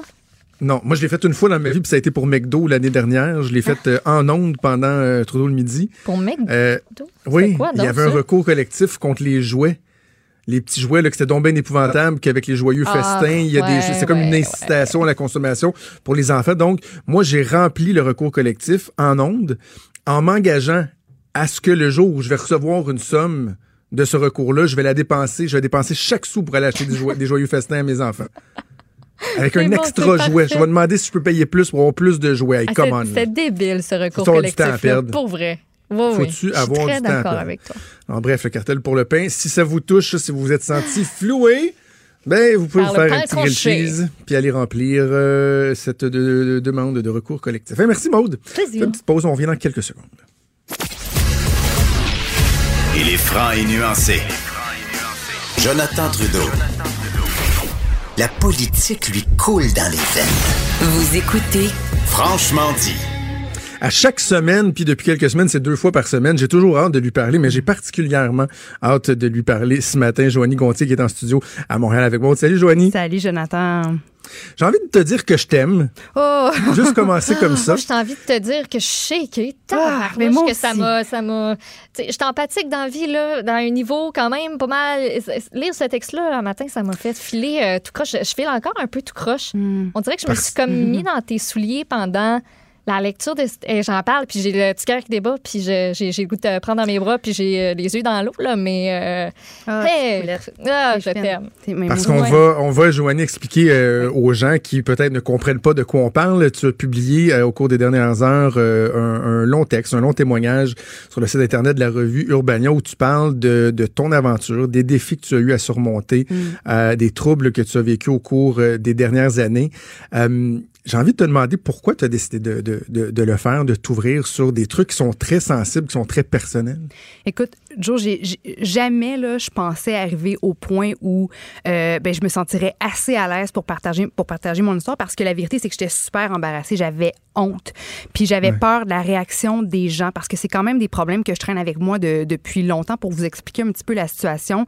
Euh, moi, à l'âge de 16-17 ans, j'ai fait euh, un premier régime alimentaire. Puis ça, ça m'a plongé pendant quelques mois dans l'anorexie. Puis après ça, pour me guérir de cette première anorexie-là, ben, j'ai commencé à souffrir d'hyperphagie alimentaire. Donc ça, c'est littéralement des tripes de bouffe où euh, très rapidement, t'engloutis des milliers, puis des milliers, des milliers de calories. Puis ça, ça m'avait fait prendre beaucoup de poids. Je dis beaucoup de poids parce que dans ma tête, c'est comme ça que je le voyais à l'époque.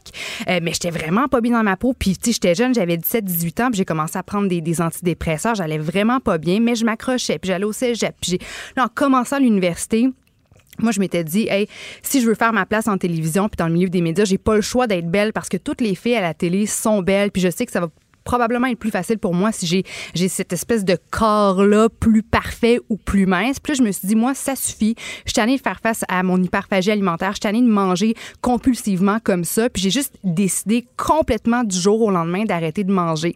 Puis ça ça m'a plongé encore une fois dans l'anorexie sauf que là je recevais des compliments, puis écoute dans le métro, euh, on m'a recruté pour faire partie d'une agence de mannequins. Là, écoute, je me sentais tellement euphorique, il y a quand même une, un Ben espèce oui. de high là, qui vient avec l'anorexie. Il y avait comme une récompense, là. Une qui- ouais. Oui, puis je me faisais constamment complimenter sur mon physique. Puis là, whoop, tout de suite après mes- mon, mon bac, j'ai commencé à avoir des jobs. Puis encore une fois, les compliments par-dessus compliments. Fait que là, moi, je comprenais que, hey, Tout le monde t'encourageait. oui, je suis obligée de rester comme ça, de conserver le même physique parce que sinon, tu sais, j'en- aurais plus de carrière. C'était vraiment l'idée que j'avais en tête, sauf que tu sais, c'est pas, c'est pas réaliste, puis tu peux pas continuer à vivre comme ça année après année. Puis là, j'étais tombée vraiment malade. Tu sais, je veux dire, j'ai j'ai perdu mes règles, j'étais, j'avais toujours froid, j'avais de la petite pilosité, du petit poil, du duvet sur mon corps pour me garder au chaud. Puis quand tu te nourris pas comme ça, tu dors pas la nuit. C'était épouvantable mon insomnie. Puis après ça, ben je tombais, je tombais encore plus profondément dans l'anxiété puis dans la dépression. Puis là, la seconde que j'ai commencé à manger un petit peu, ben là, j'étais, j'étais, j'étais devenue incontrôlable. J'étais plus capable de m'arrêter. Puis je mangeais, puis je mangeais, puis je Parce que mangeais. C'est tellement privé que ton corps a fait qu'il y a eu une switch, j'imagine, dans ton ouais, cerveau qui a fait absolument. Hey, là, OK, Lui, il veut se me nourrit, protéger. que let's go, on en en profite, exactement. J'avais plus de, de, de- signaux de satiété. Puis, puis on dirait que j'avais tout le temps faim. Là, je, je pouvais manger euh, des, un repas là, pour huit personnes facilement, facilement, facilement. Puis Au début, Ah oui. j'étais sais, pas que j'essayais pas, mais j'étais incapable de me faire vomir parce que, tu sais, faut dire que c'est quand même très, très, très inconfortable. J'avais l'estomac étiré, je dormais pas, j'étais en sueur, je, paniquais. Puis j'essayais de trouver une, un- un espèce- une façon pour compenser pour tout ça. Puis au début, j'étais pas capable. Mais là, grâce, ben, grâce à Internet, en raison des, des espèces de forums euh, débiles mentaux euh, qui existent sur Internet concernant les, les troubles alimentaires, ben, j'ai réussi à trouver des petits trucs pour essayer de me soulager. Puis finalement, un moment donné, ça a fonctionné. Puis je, je regrette, je suis tellement déçue que ça ait fonctionné parce que c'est ça qui m'a vraiment fait plonger dans l'univers de la boulimie. Euh, puis après ça, au-dessus de tout ça, est embarqué l'alcool. Puis c'était vraiment ça a été les, les pires années de ma vie. C'était, c'était, c'était, c'était complètement insupportable, invivable. Puis euh, le pire, en fait, j'ai, j'ai frappé le bas fond ben, il y a un an, littéralement. Puis tu sais, à ce moment-là, pour, tu sais, je veux dire, je travaillais à Salut Bonjour, je me levais euh, au beau milieu de la nuit, puis j'étais déjà une fille qui dormait pas beaucoup. Puis, tu sais, je veux dire, j'ai, moi, c'est, tu sais, c'est pas le travail qui a aggravé ma situation, c'est pas l'horaire de nuit, mais il reste que, euh, tu sais, je veux dire, c'est vraiment pendant cette période-là que j'ai frappé mon, mon, mon bas fond, puis où j'ai fait des niaiseries, où euh, j'avais des dérapages à la fin, là, presque chaque soir avant, avant de me rendre au travail. Des fois, je dormais pas, puis j'essayais juste de, de, me reprendre en main pour être capable de formuler mon discours pour le travail. J'avais peur que les boss le remarquent, j'avais peur que mes collègues le remarquent, puis, je touche du bois, j'ai toujours été très chanceuse. Il y a personne qui m'en a parlé, mais, moi, je le voyais dans, mon, dans ma façon de faire ma job, je le voyais dans, ma, dans mon visage enflé, dans mes yeux rouges. J'étais complètement déprimée, puis à bout de souffle. Parce, parce Mais- que mais ta Joanie, job, tu-. Ah, excuse, Euh, Joanie, tu dis que, que, que, tu as été chanceuse, mais avec le recul, est-ce que tu dis, Colin, aurait peut-être été bon qu'à un moment donné, quelqu'un euh, détecte certains signaux puis que ça puisse peut-être accélérer la, la prise de conscience qui, qui a mené à ta prise en main au cours de la dernière année? ou? Ben, t'apportes un bon point, mais moi, tu vois, j'avais peur qu'on me dise, que ma boss me, me dise, hey, Joanie, on, je veux dire, parce que, tu sais, je le dis dans mon texte, un, mon, mon coiffeur de, de, de TVA, un matin, il me disait, hey, Joanie, tu tu sens vraiment le fond de tonne, tu sens la, la vodka. Ah ouais. Puis, tu sais, je veux dire, puis c'était pas la première fois qu'il me faisait ce commentaire-là. Tu sais, j'arrivais toujours un peu, tu sais, ça paraissait que j'allais pas nécessairement bien, mais j'avais peur qu'on me dise, hey, on- tu, tu sais, tu perds ta job ou, ou tu, tu, tu, fais plus partie de l'émission Ouais. parce que tu sens l'alcool ou parce que tu as des.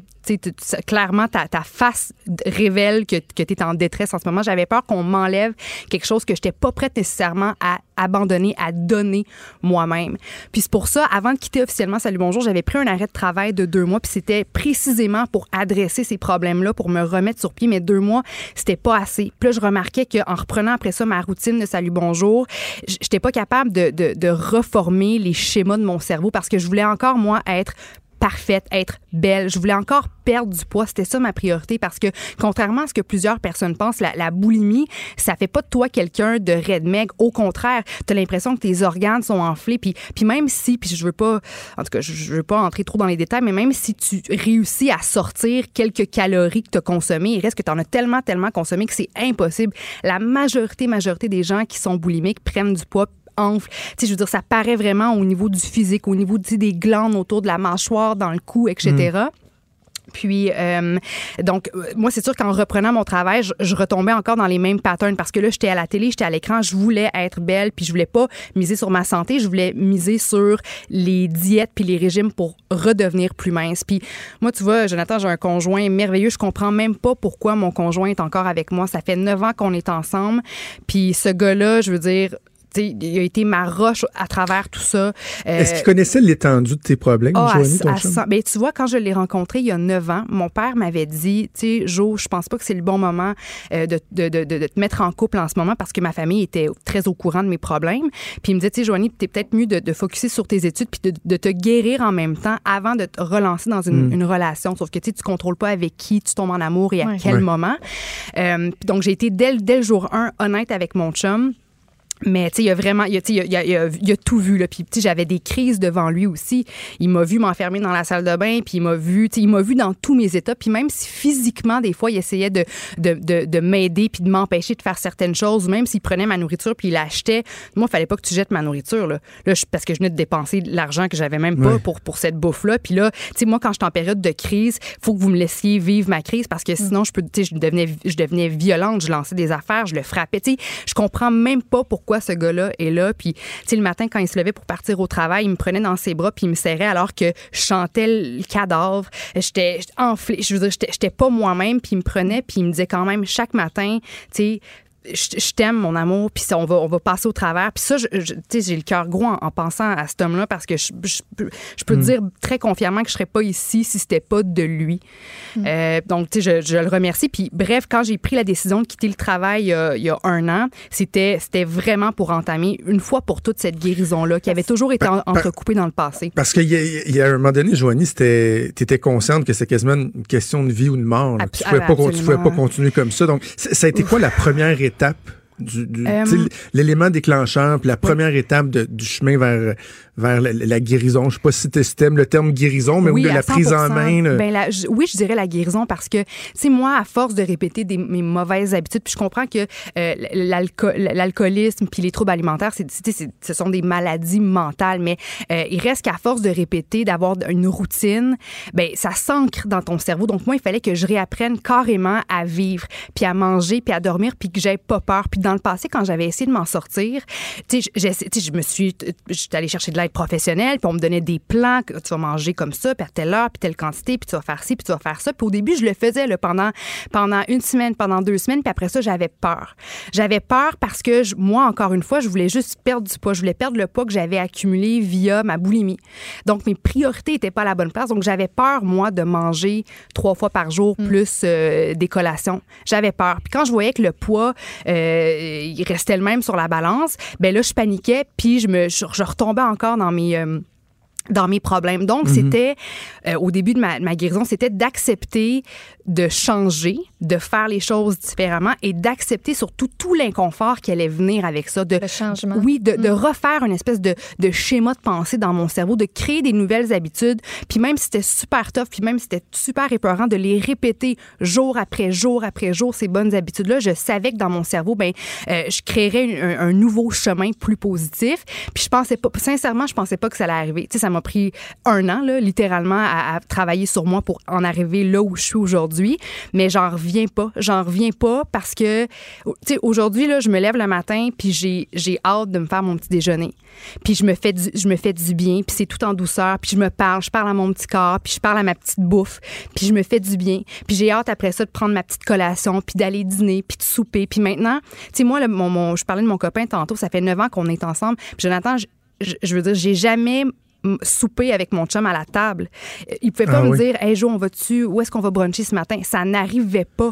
Puis s'il y avait un restaurant dans la journée, mais moi, il fallait que je le sache d'avance, puis c'était planifié, puis je mangeais pas avant, je mangeais pas après. Puis Il n'y avait si je- rien de spontané. il y avait rien de spontané. Mon chum pouvait pas me faire à manger parce que parce que ça lui tentait.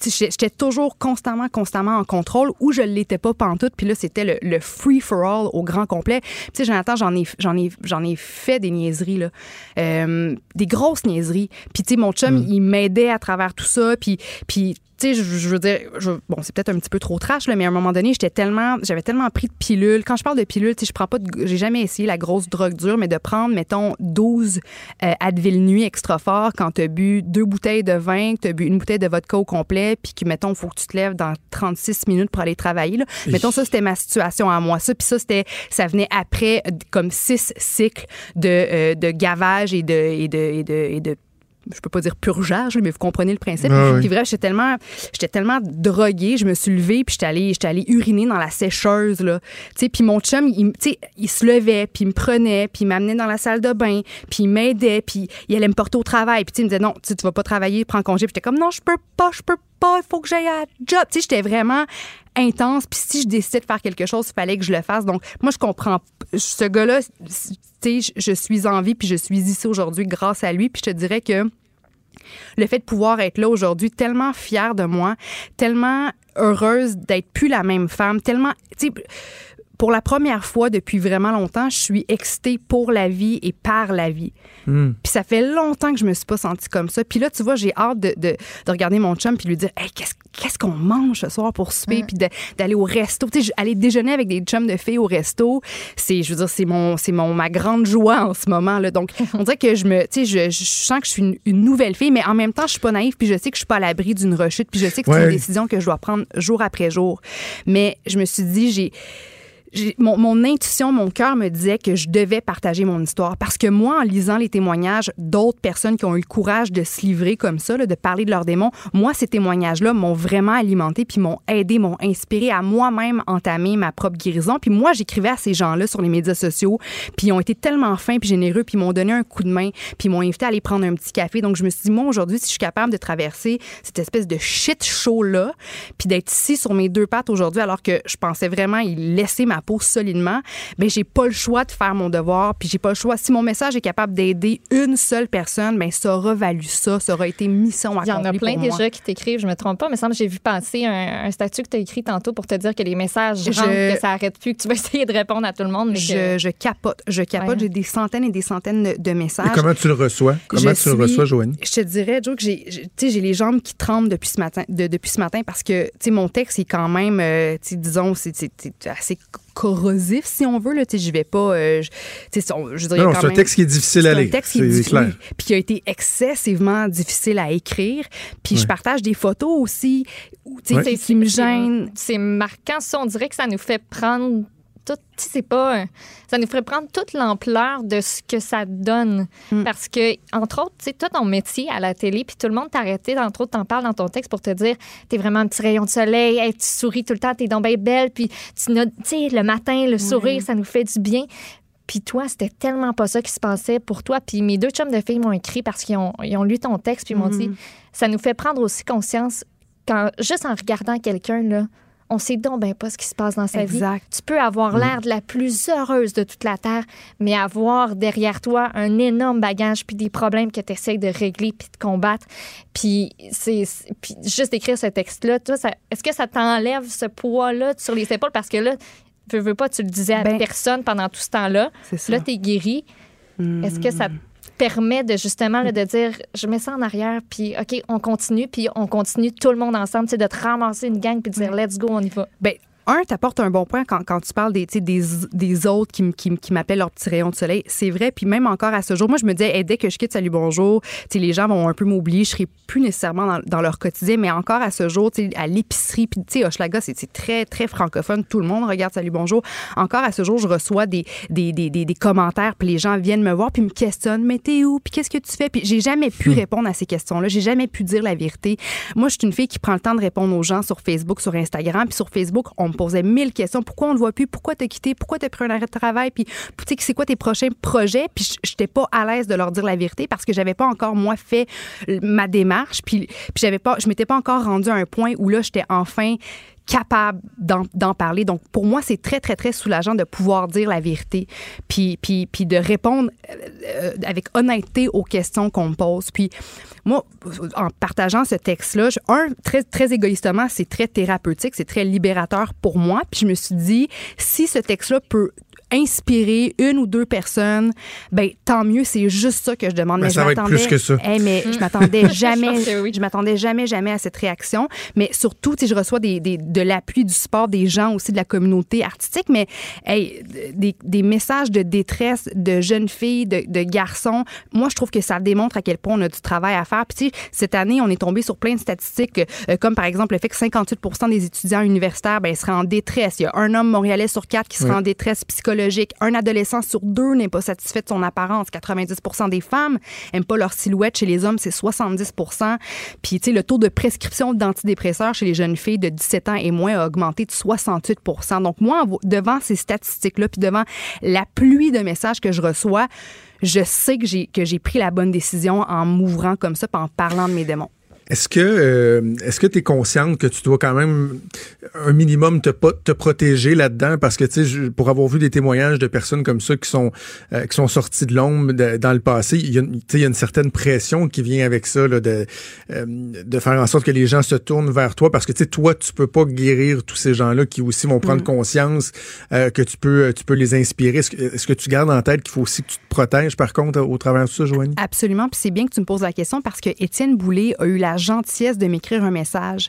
Parce ah que lui aussi, il est passé à travers tout ça. Puis ben là, tu vas recevoir, attends-toi à recevoir plein de messages, Joanie, puis il y a des gens qui, sont, qui vont vraiment pas bien, puis qui vont te demander de l'aide. Puis là, tu vas, tu vas te mettre sur les épaules le devoir de, de sauver tout le monde. Mais un, c'est pas ta job. Puis toi, tu peux être une oreille pour ces gens-là. Tu peux les écouter. Tu peux leur envoyer de l'amour. S'ils te posent une question, puis tu te sens à l'aise d'y répondre, réponds. Mais, tu sais, dans ces situations-là, tu n'es pas obligé de sauver tout le monde. Puis réfère-les aux gens mm. appropriés. Euh, partage-leur des ressources ou des, sites Internet ou des, numéros de téléphone de, spécialistes qui vont vraiment pouvoir les aider. Puis ça, c'est vraiment des bons conseils que je garde avec moi parce que c'est vrai que c'est vraiment du cas par cas. Ce qui m'a aidé moi peut ne pas aider quelqu'un d'autre qui est dans, dans, les mêmes souliers. Mais, mais je comprends que ça vient avec une grande responsabilité. Puis je suis honorée de, de faire partie de ce mouvement-là.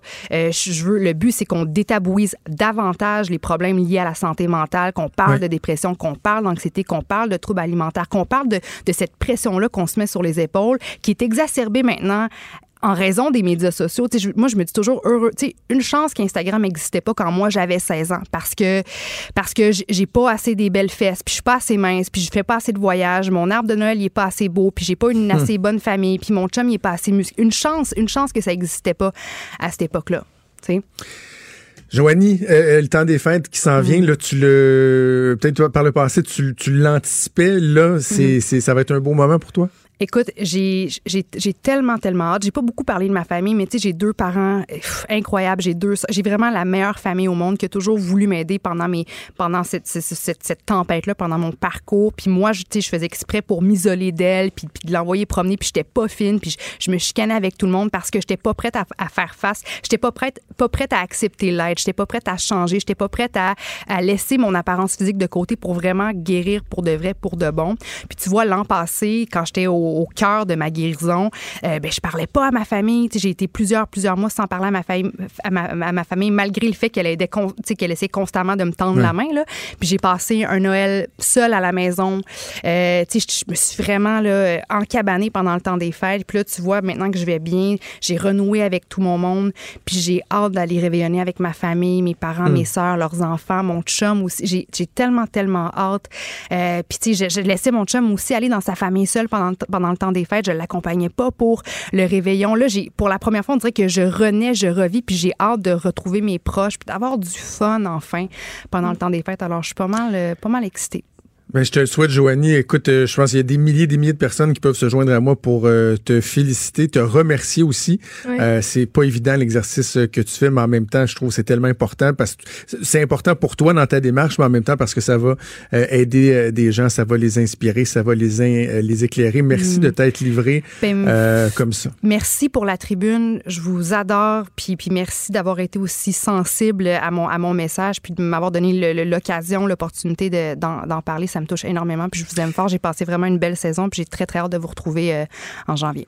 On t'aime fort, fort. On est fiers de toi. Je te souhaite un joyeux Noël, une merveilleuse année 2020, puis on se reparle en janvier, ma chère. Yes.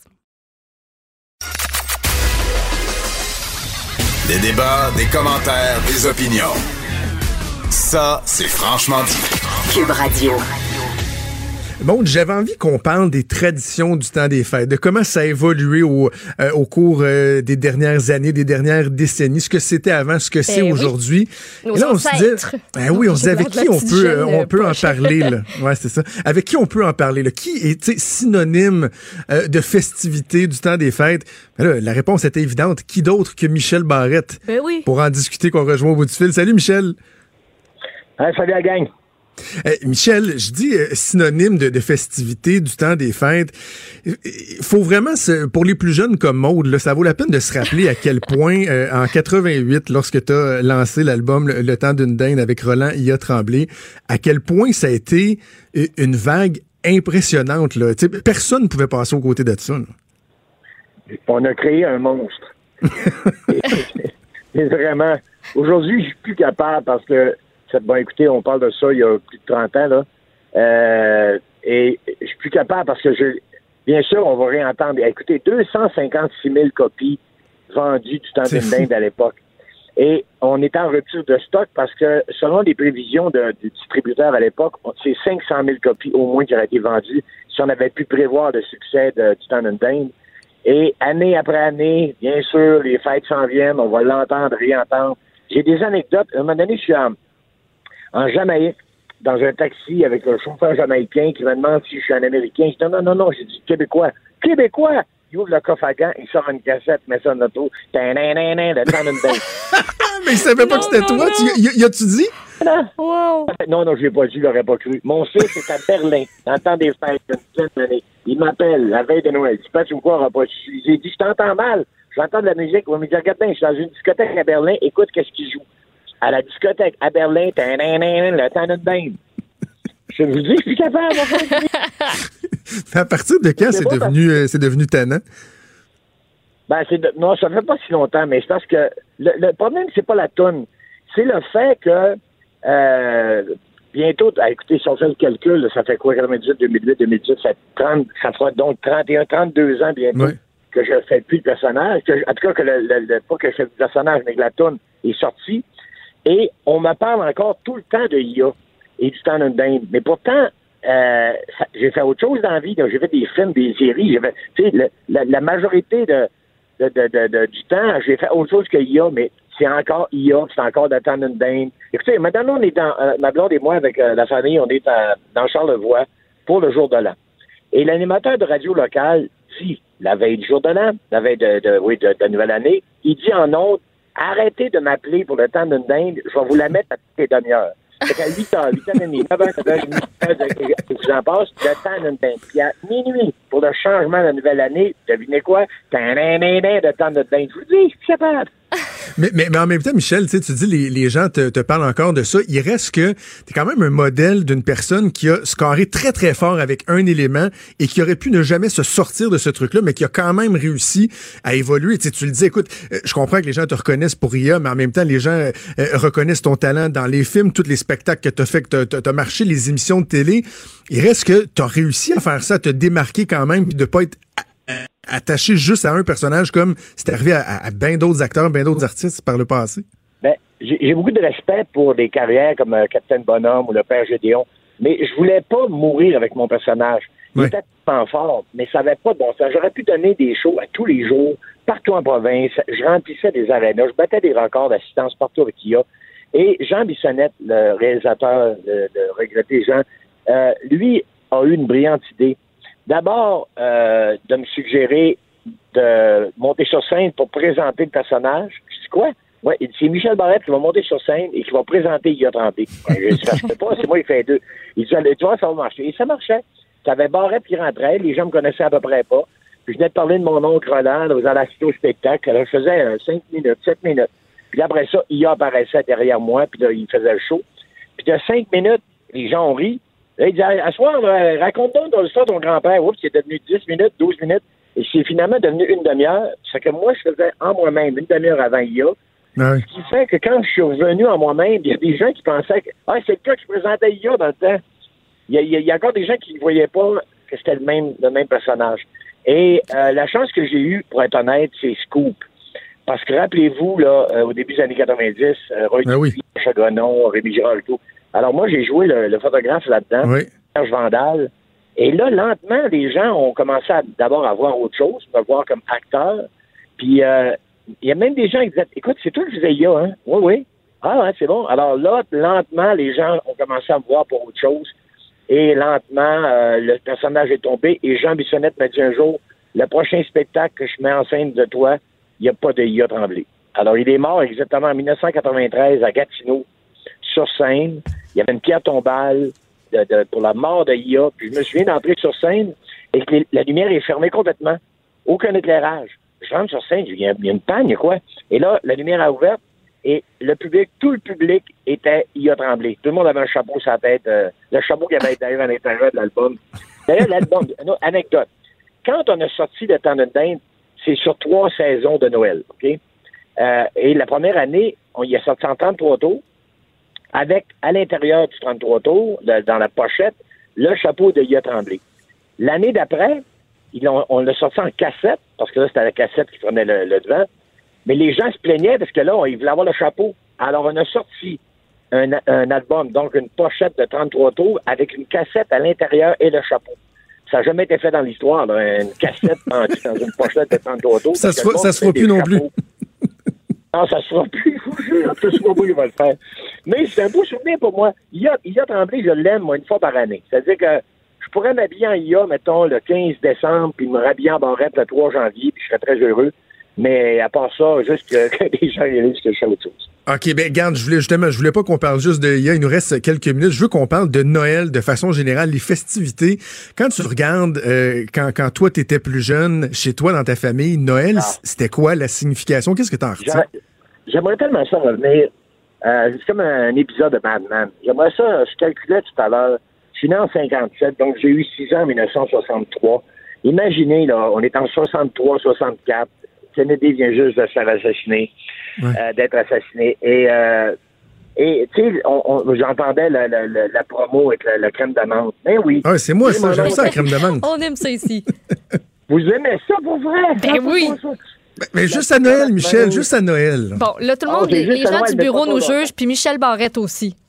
C'est le bout. Oui, oui, parce qu'être malade au crème d'amande, c'est la crème d'amande, c'est- pas fort. Alors, tu sais, on, on- c'est toujours l'espèce de nostalgie qu'on a de notre enfance, et spécialement de Noël, parce que l'attente, les cadeaux dans le bas de l'arbre, on Oui. va attendre toute la soirée, on est trop jeune dans la maison de minuit, c'est grand-maman qui va nous garder. Puis on est en haut, on dort pas, bien sûr, puis on regarde à travers la trappe de chauffage, l'arbre de Noël, puis les cadeaux. Puis là, les mononcles qui partent sont déjà à moitié chauds. Là, il y a les claques en rubber, là. Il y a, il y a, mon oncle Rémi qui a des pieds 10 qui essaie de les mettre les, les claques 8 à mon oncle Yvan. Puis là, ils partent à la messe de minuit, ça va chanter, ils vont être chauds. Puis là, ils vont venir après la messe encore plus chaud parce qu'ils ont traîné un petit flash de gin dans leur poche. Puis là, ça va, ça va- la tortillère, puis le pâté de viande, puis la musique de Noël. Puis là, tout le monde va y... Là, mais ma, ma tante, ma tante Monique va devenir un peu guidonne, elle va nous montrer ses cuisses. Puis là, là mon, mon oncle Martin va y pincer ses fesses. Ça, t'es niaisé aujourd'hui, là. On travaille avec MeToo. Hey, arrêtez tout ça, ce portrait-là. Mais c'est comme... On est. Ça fait qu'une époque qui est révolue, mais dont je m'ennuie.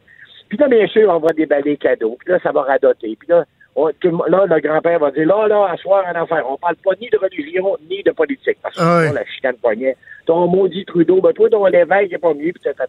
Alors tout ça, là, je m'ennuie vraiment, vraiment de ça. Mais, mais- mais- en même temps, là. Michel, dans les changements, il y a eu les changements dans les mœurs que tu viens d'évoquer, euh, l'alcool, les relations, euh, mais il y a aussi le fait que les familles sont plus les mêmes. Tu sais, les familles sont tellement rendues Non. plus réduites que des parties. Moi, quand j'étais jeune, on en avait des parties à, à 20, à 30, presque à 40, mais aujourd'hui, on est 10, 12, puis même t'invites des amis de l'extérieur pour essayer d'avoir un petit party. C'est- on reviendra plus dans les, cette époque-là. les familles sont é- les familles sont éclatées. Euh, les familles sont moins nombreuses. Parce que quand je parle de mes mamans de mes tantes, ma mère vient d'une famille où il y était 10 enfants. Alors imaginez 10 avec les chums, les blonds, des enfants dans même, c'est du monde en partant. Mais là, aujourd'hui, ben, c'est normal. Les enfants ont un, un père à gauche, une mère à droite. Euh, sais, Mm. dans mon spectacle, moi, je, je dis j'ai eu quatre enfants de huit femmes différentes. Fait que ça fait des parties où euh, les enfants vont dire ben, écoute, on va être à Noël chez maman, puis à- au jour de l'an chez papa, puis la moitié d'un. Ben oui. Qui fait que ce rassemble-là, ce, ce, ce, ce- ce vrai rassemblement-là de famille est plus, est plus bizarre, mettons, il est moins évident. Michel, je te- je t'aurais parlé pendant des heures, mais malheureusement, euh, le, le temps file. Mais je veux que tu nous glisses juste un mot sur ton one-man show qui va euh, être présenté officiellement en 2020. Ça s'en vient vite, là, c'est en janvier. Oui, euh, je, je le roule déjà. Il y a, la première sera à l'automne, donc dans, dans un peu moins d'un an. Et ça sera mon dernier spectacle à vie, qui sera mon douzième, qui me mènera à 40 ans de carrière, 66 ans d'âge.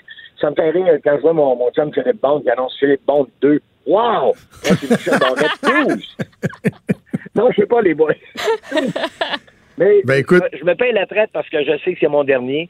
Je veux que ça soit mon meilleur. Alors, euh, on a une belle équipe autour de moi, là, avec Jeff Boudreau, puis Luc Chenet, puis euh, Louis, euh, Louis-Philippe Rivard, puis euh, Dominique Sillon euh, à l'écriture et à la mise en scène. C'était une belle gang. On va avoir bien du fun. Bien du fun. Ben, on Et invite les gens drôle qu'on voir. parle de Noël, parce que mon premier numéro, le premier numéro de ce show-là, c'est exactement un numéro sur Noël. Ah oui? Oui, où je raconte vraiment comment ça se passait. Vous allez dire, ou bien vous allez dire, on aurait dû les enfermer, ou vous allez dire, maudit, j'aurais aimé ça être là.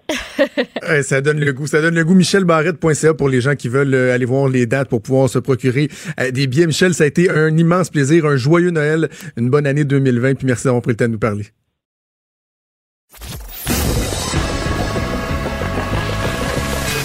Franchement dit.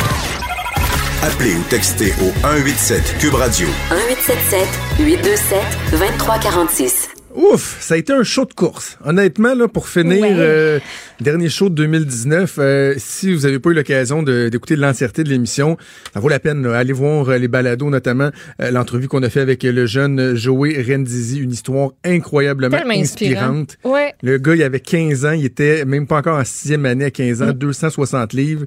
Et grâce à un programme qui était mis de l'avant par la police de Lévis, aujourd'hui, il vient de sortir de Nicolet. Études même été faire un tour à l'université ouais, pour aller en chercher plus. Puis là, il va commencer son travail de policier incroyablement Mm. euh, inspirant. Puis que dire du témoignage de, de, de notre collègue, notre ami Joanie Gontier, euh, qui, qui était pas un témoignage qui est pas évident, mais qui en même temps, au bout, tu sais, au bout de ça, il y a une lumière au bout du tunnel. Puis Mm, de voir comment tellement. elle va bien aujourd'hui, Joanie, ça fait du bien entendre. Dire de Michel Barrette? Tu lui dis bonjour, puis c'est comme un jukebox, ça là, tu mets cinq 25 cents, puis il part. Bref, euh, ça a été euh, tout un show. Ça a été un automne super, super agréable. Oui, Notre premier c'était le automne fun. ensemble. Maude, j'apprécie beaucoup, beaucoup, beaucoup travailler avec toi. Ah, moi Je te aussi, je te, souhaite- retourne l'appareil. Oh, merci, t'es fine. Je te souhaite vraiment un joyeux Noël. Toi aussi. Euh, une bonne année 2020. On va se prendre une petite crème de menthe. Ben, hey. Non, mais je peux pas croire qu'on se fait vraiment juger par tout le monde. Même Michel Barrette nous a jugés. Mm. C'est de la... J'en reviens pas. En tout cas, Je mais Vin- un en plus, avant de santé. Puis Vincent Chatigny du, de Biceps euh, Barbecue nous l'a dit hier. En plus, il y a une nouvelle vient crème de menthe tendance. qui est sortie. Euh, oui, ça vient tendance. Puis il y en a une nouvelle qui est sortie là qu'on va, je vais, je vais essayer de goûter à ça Ah oui, euh, tu pendant les fêtes. Ouais, alors si c'est bon, euh, je l'achèterai. Moi, c'est ça, c'est ça. Sinon, On va peut-être te donner le reste.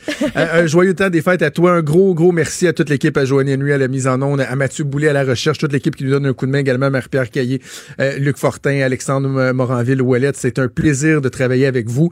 On a tous besoin d'un petit peu de repos. C'est ce qu'on va faire au cours euh, des deux prochaines semaines. Je vous le souhaite également. Un joyeux Noël, une bonne année. Je vous donne rendez-vous le 6 janvier à 10h. D'ici là, c'est Sophie qui s'en vient. Salut. Cette émission est maintenant disponible en podcast. Rendez-vous dans la section balado de l'application ou du site cube.radio pour une écoute sur mesure en tout temps. Cube Radio, autrement dit. Et maintenant, autrement écouté.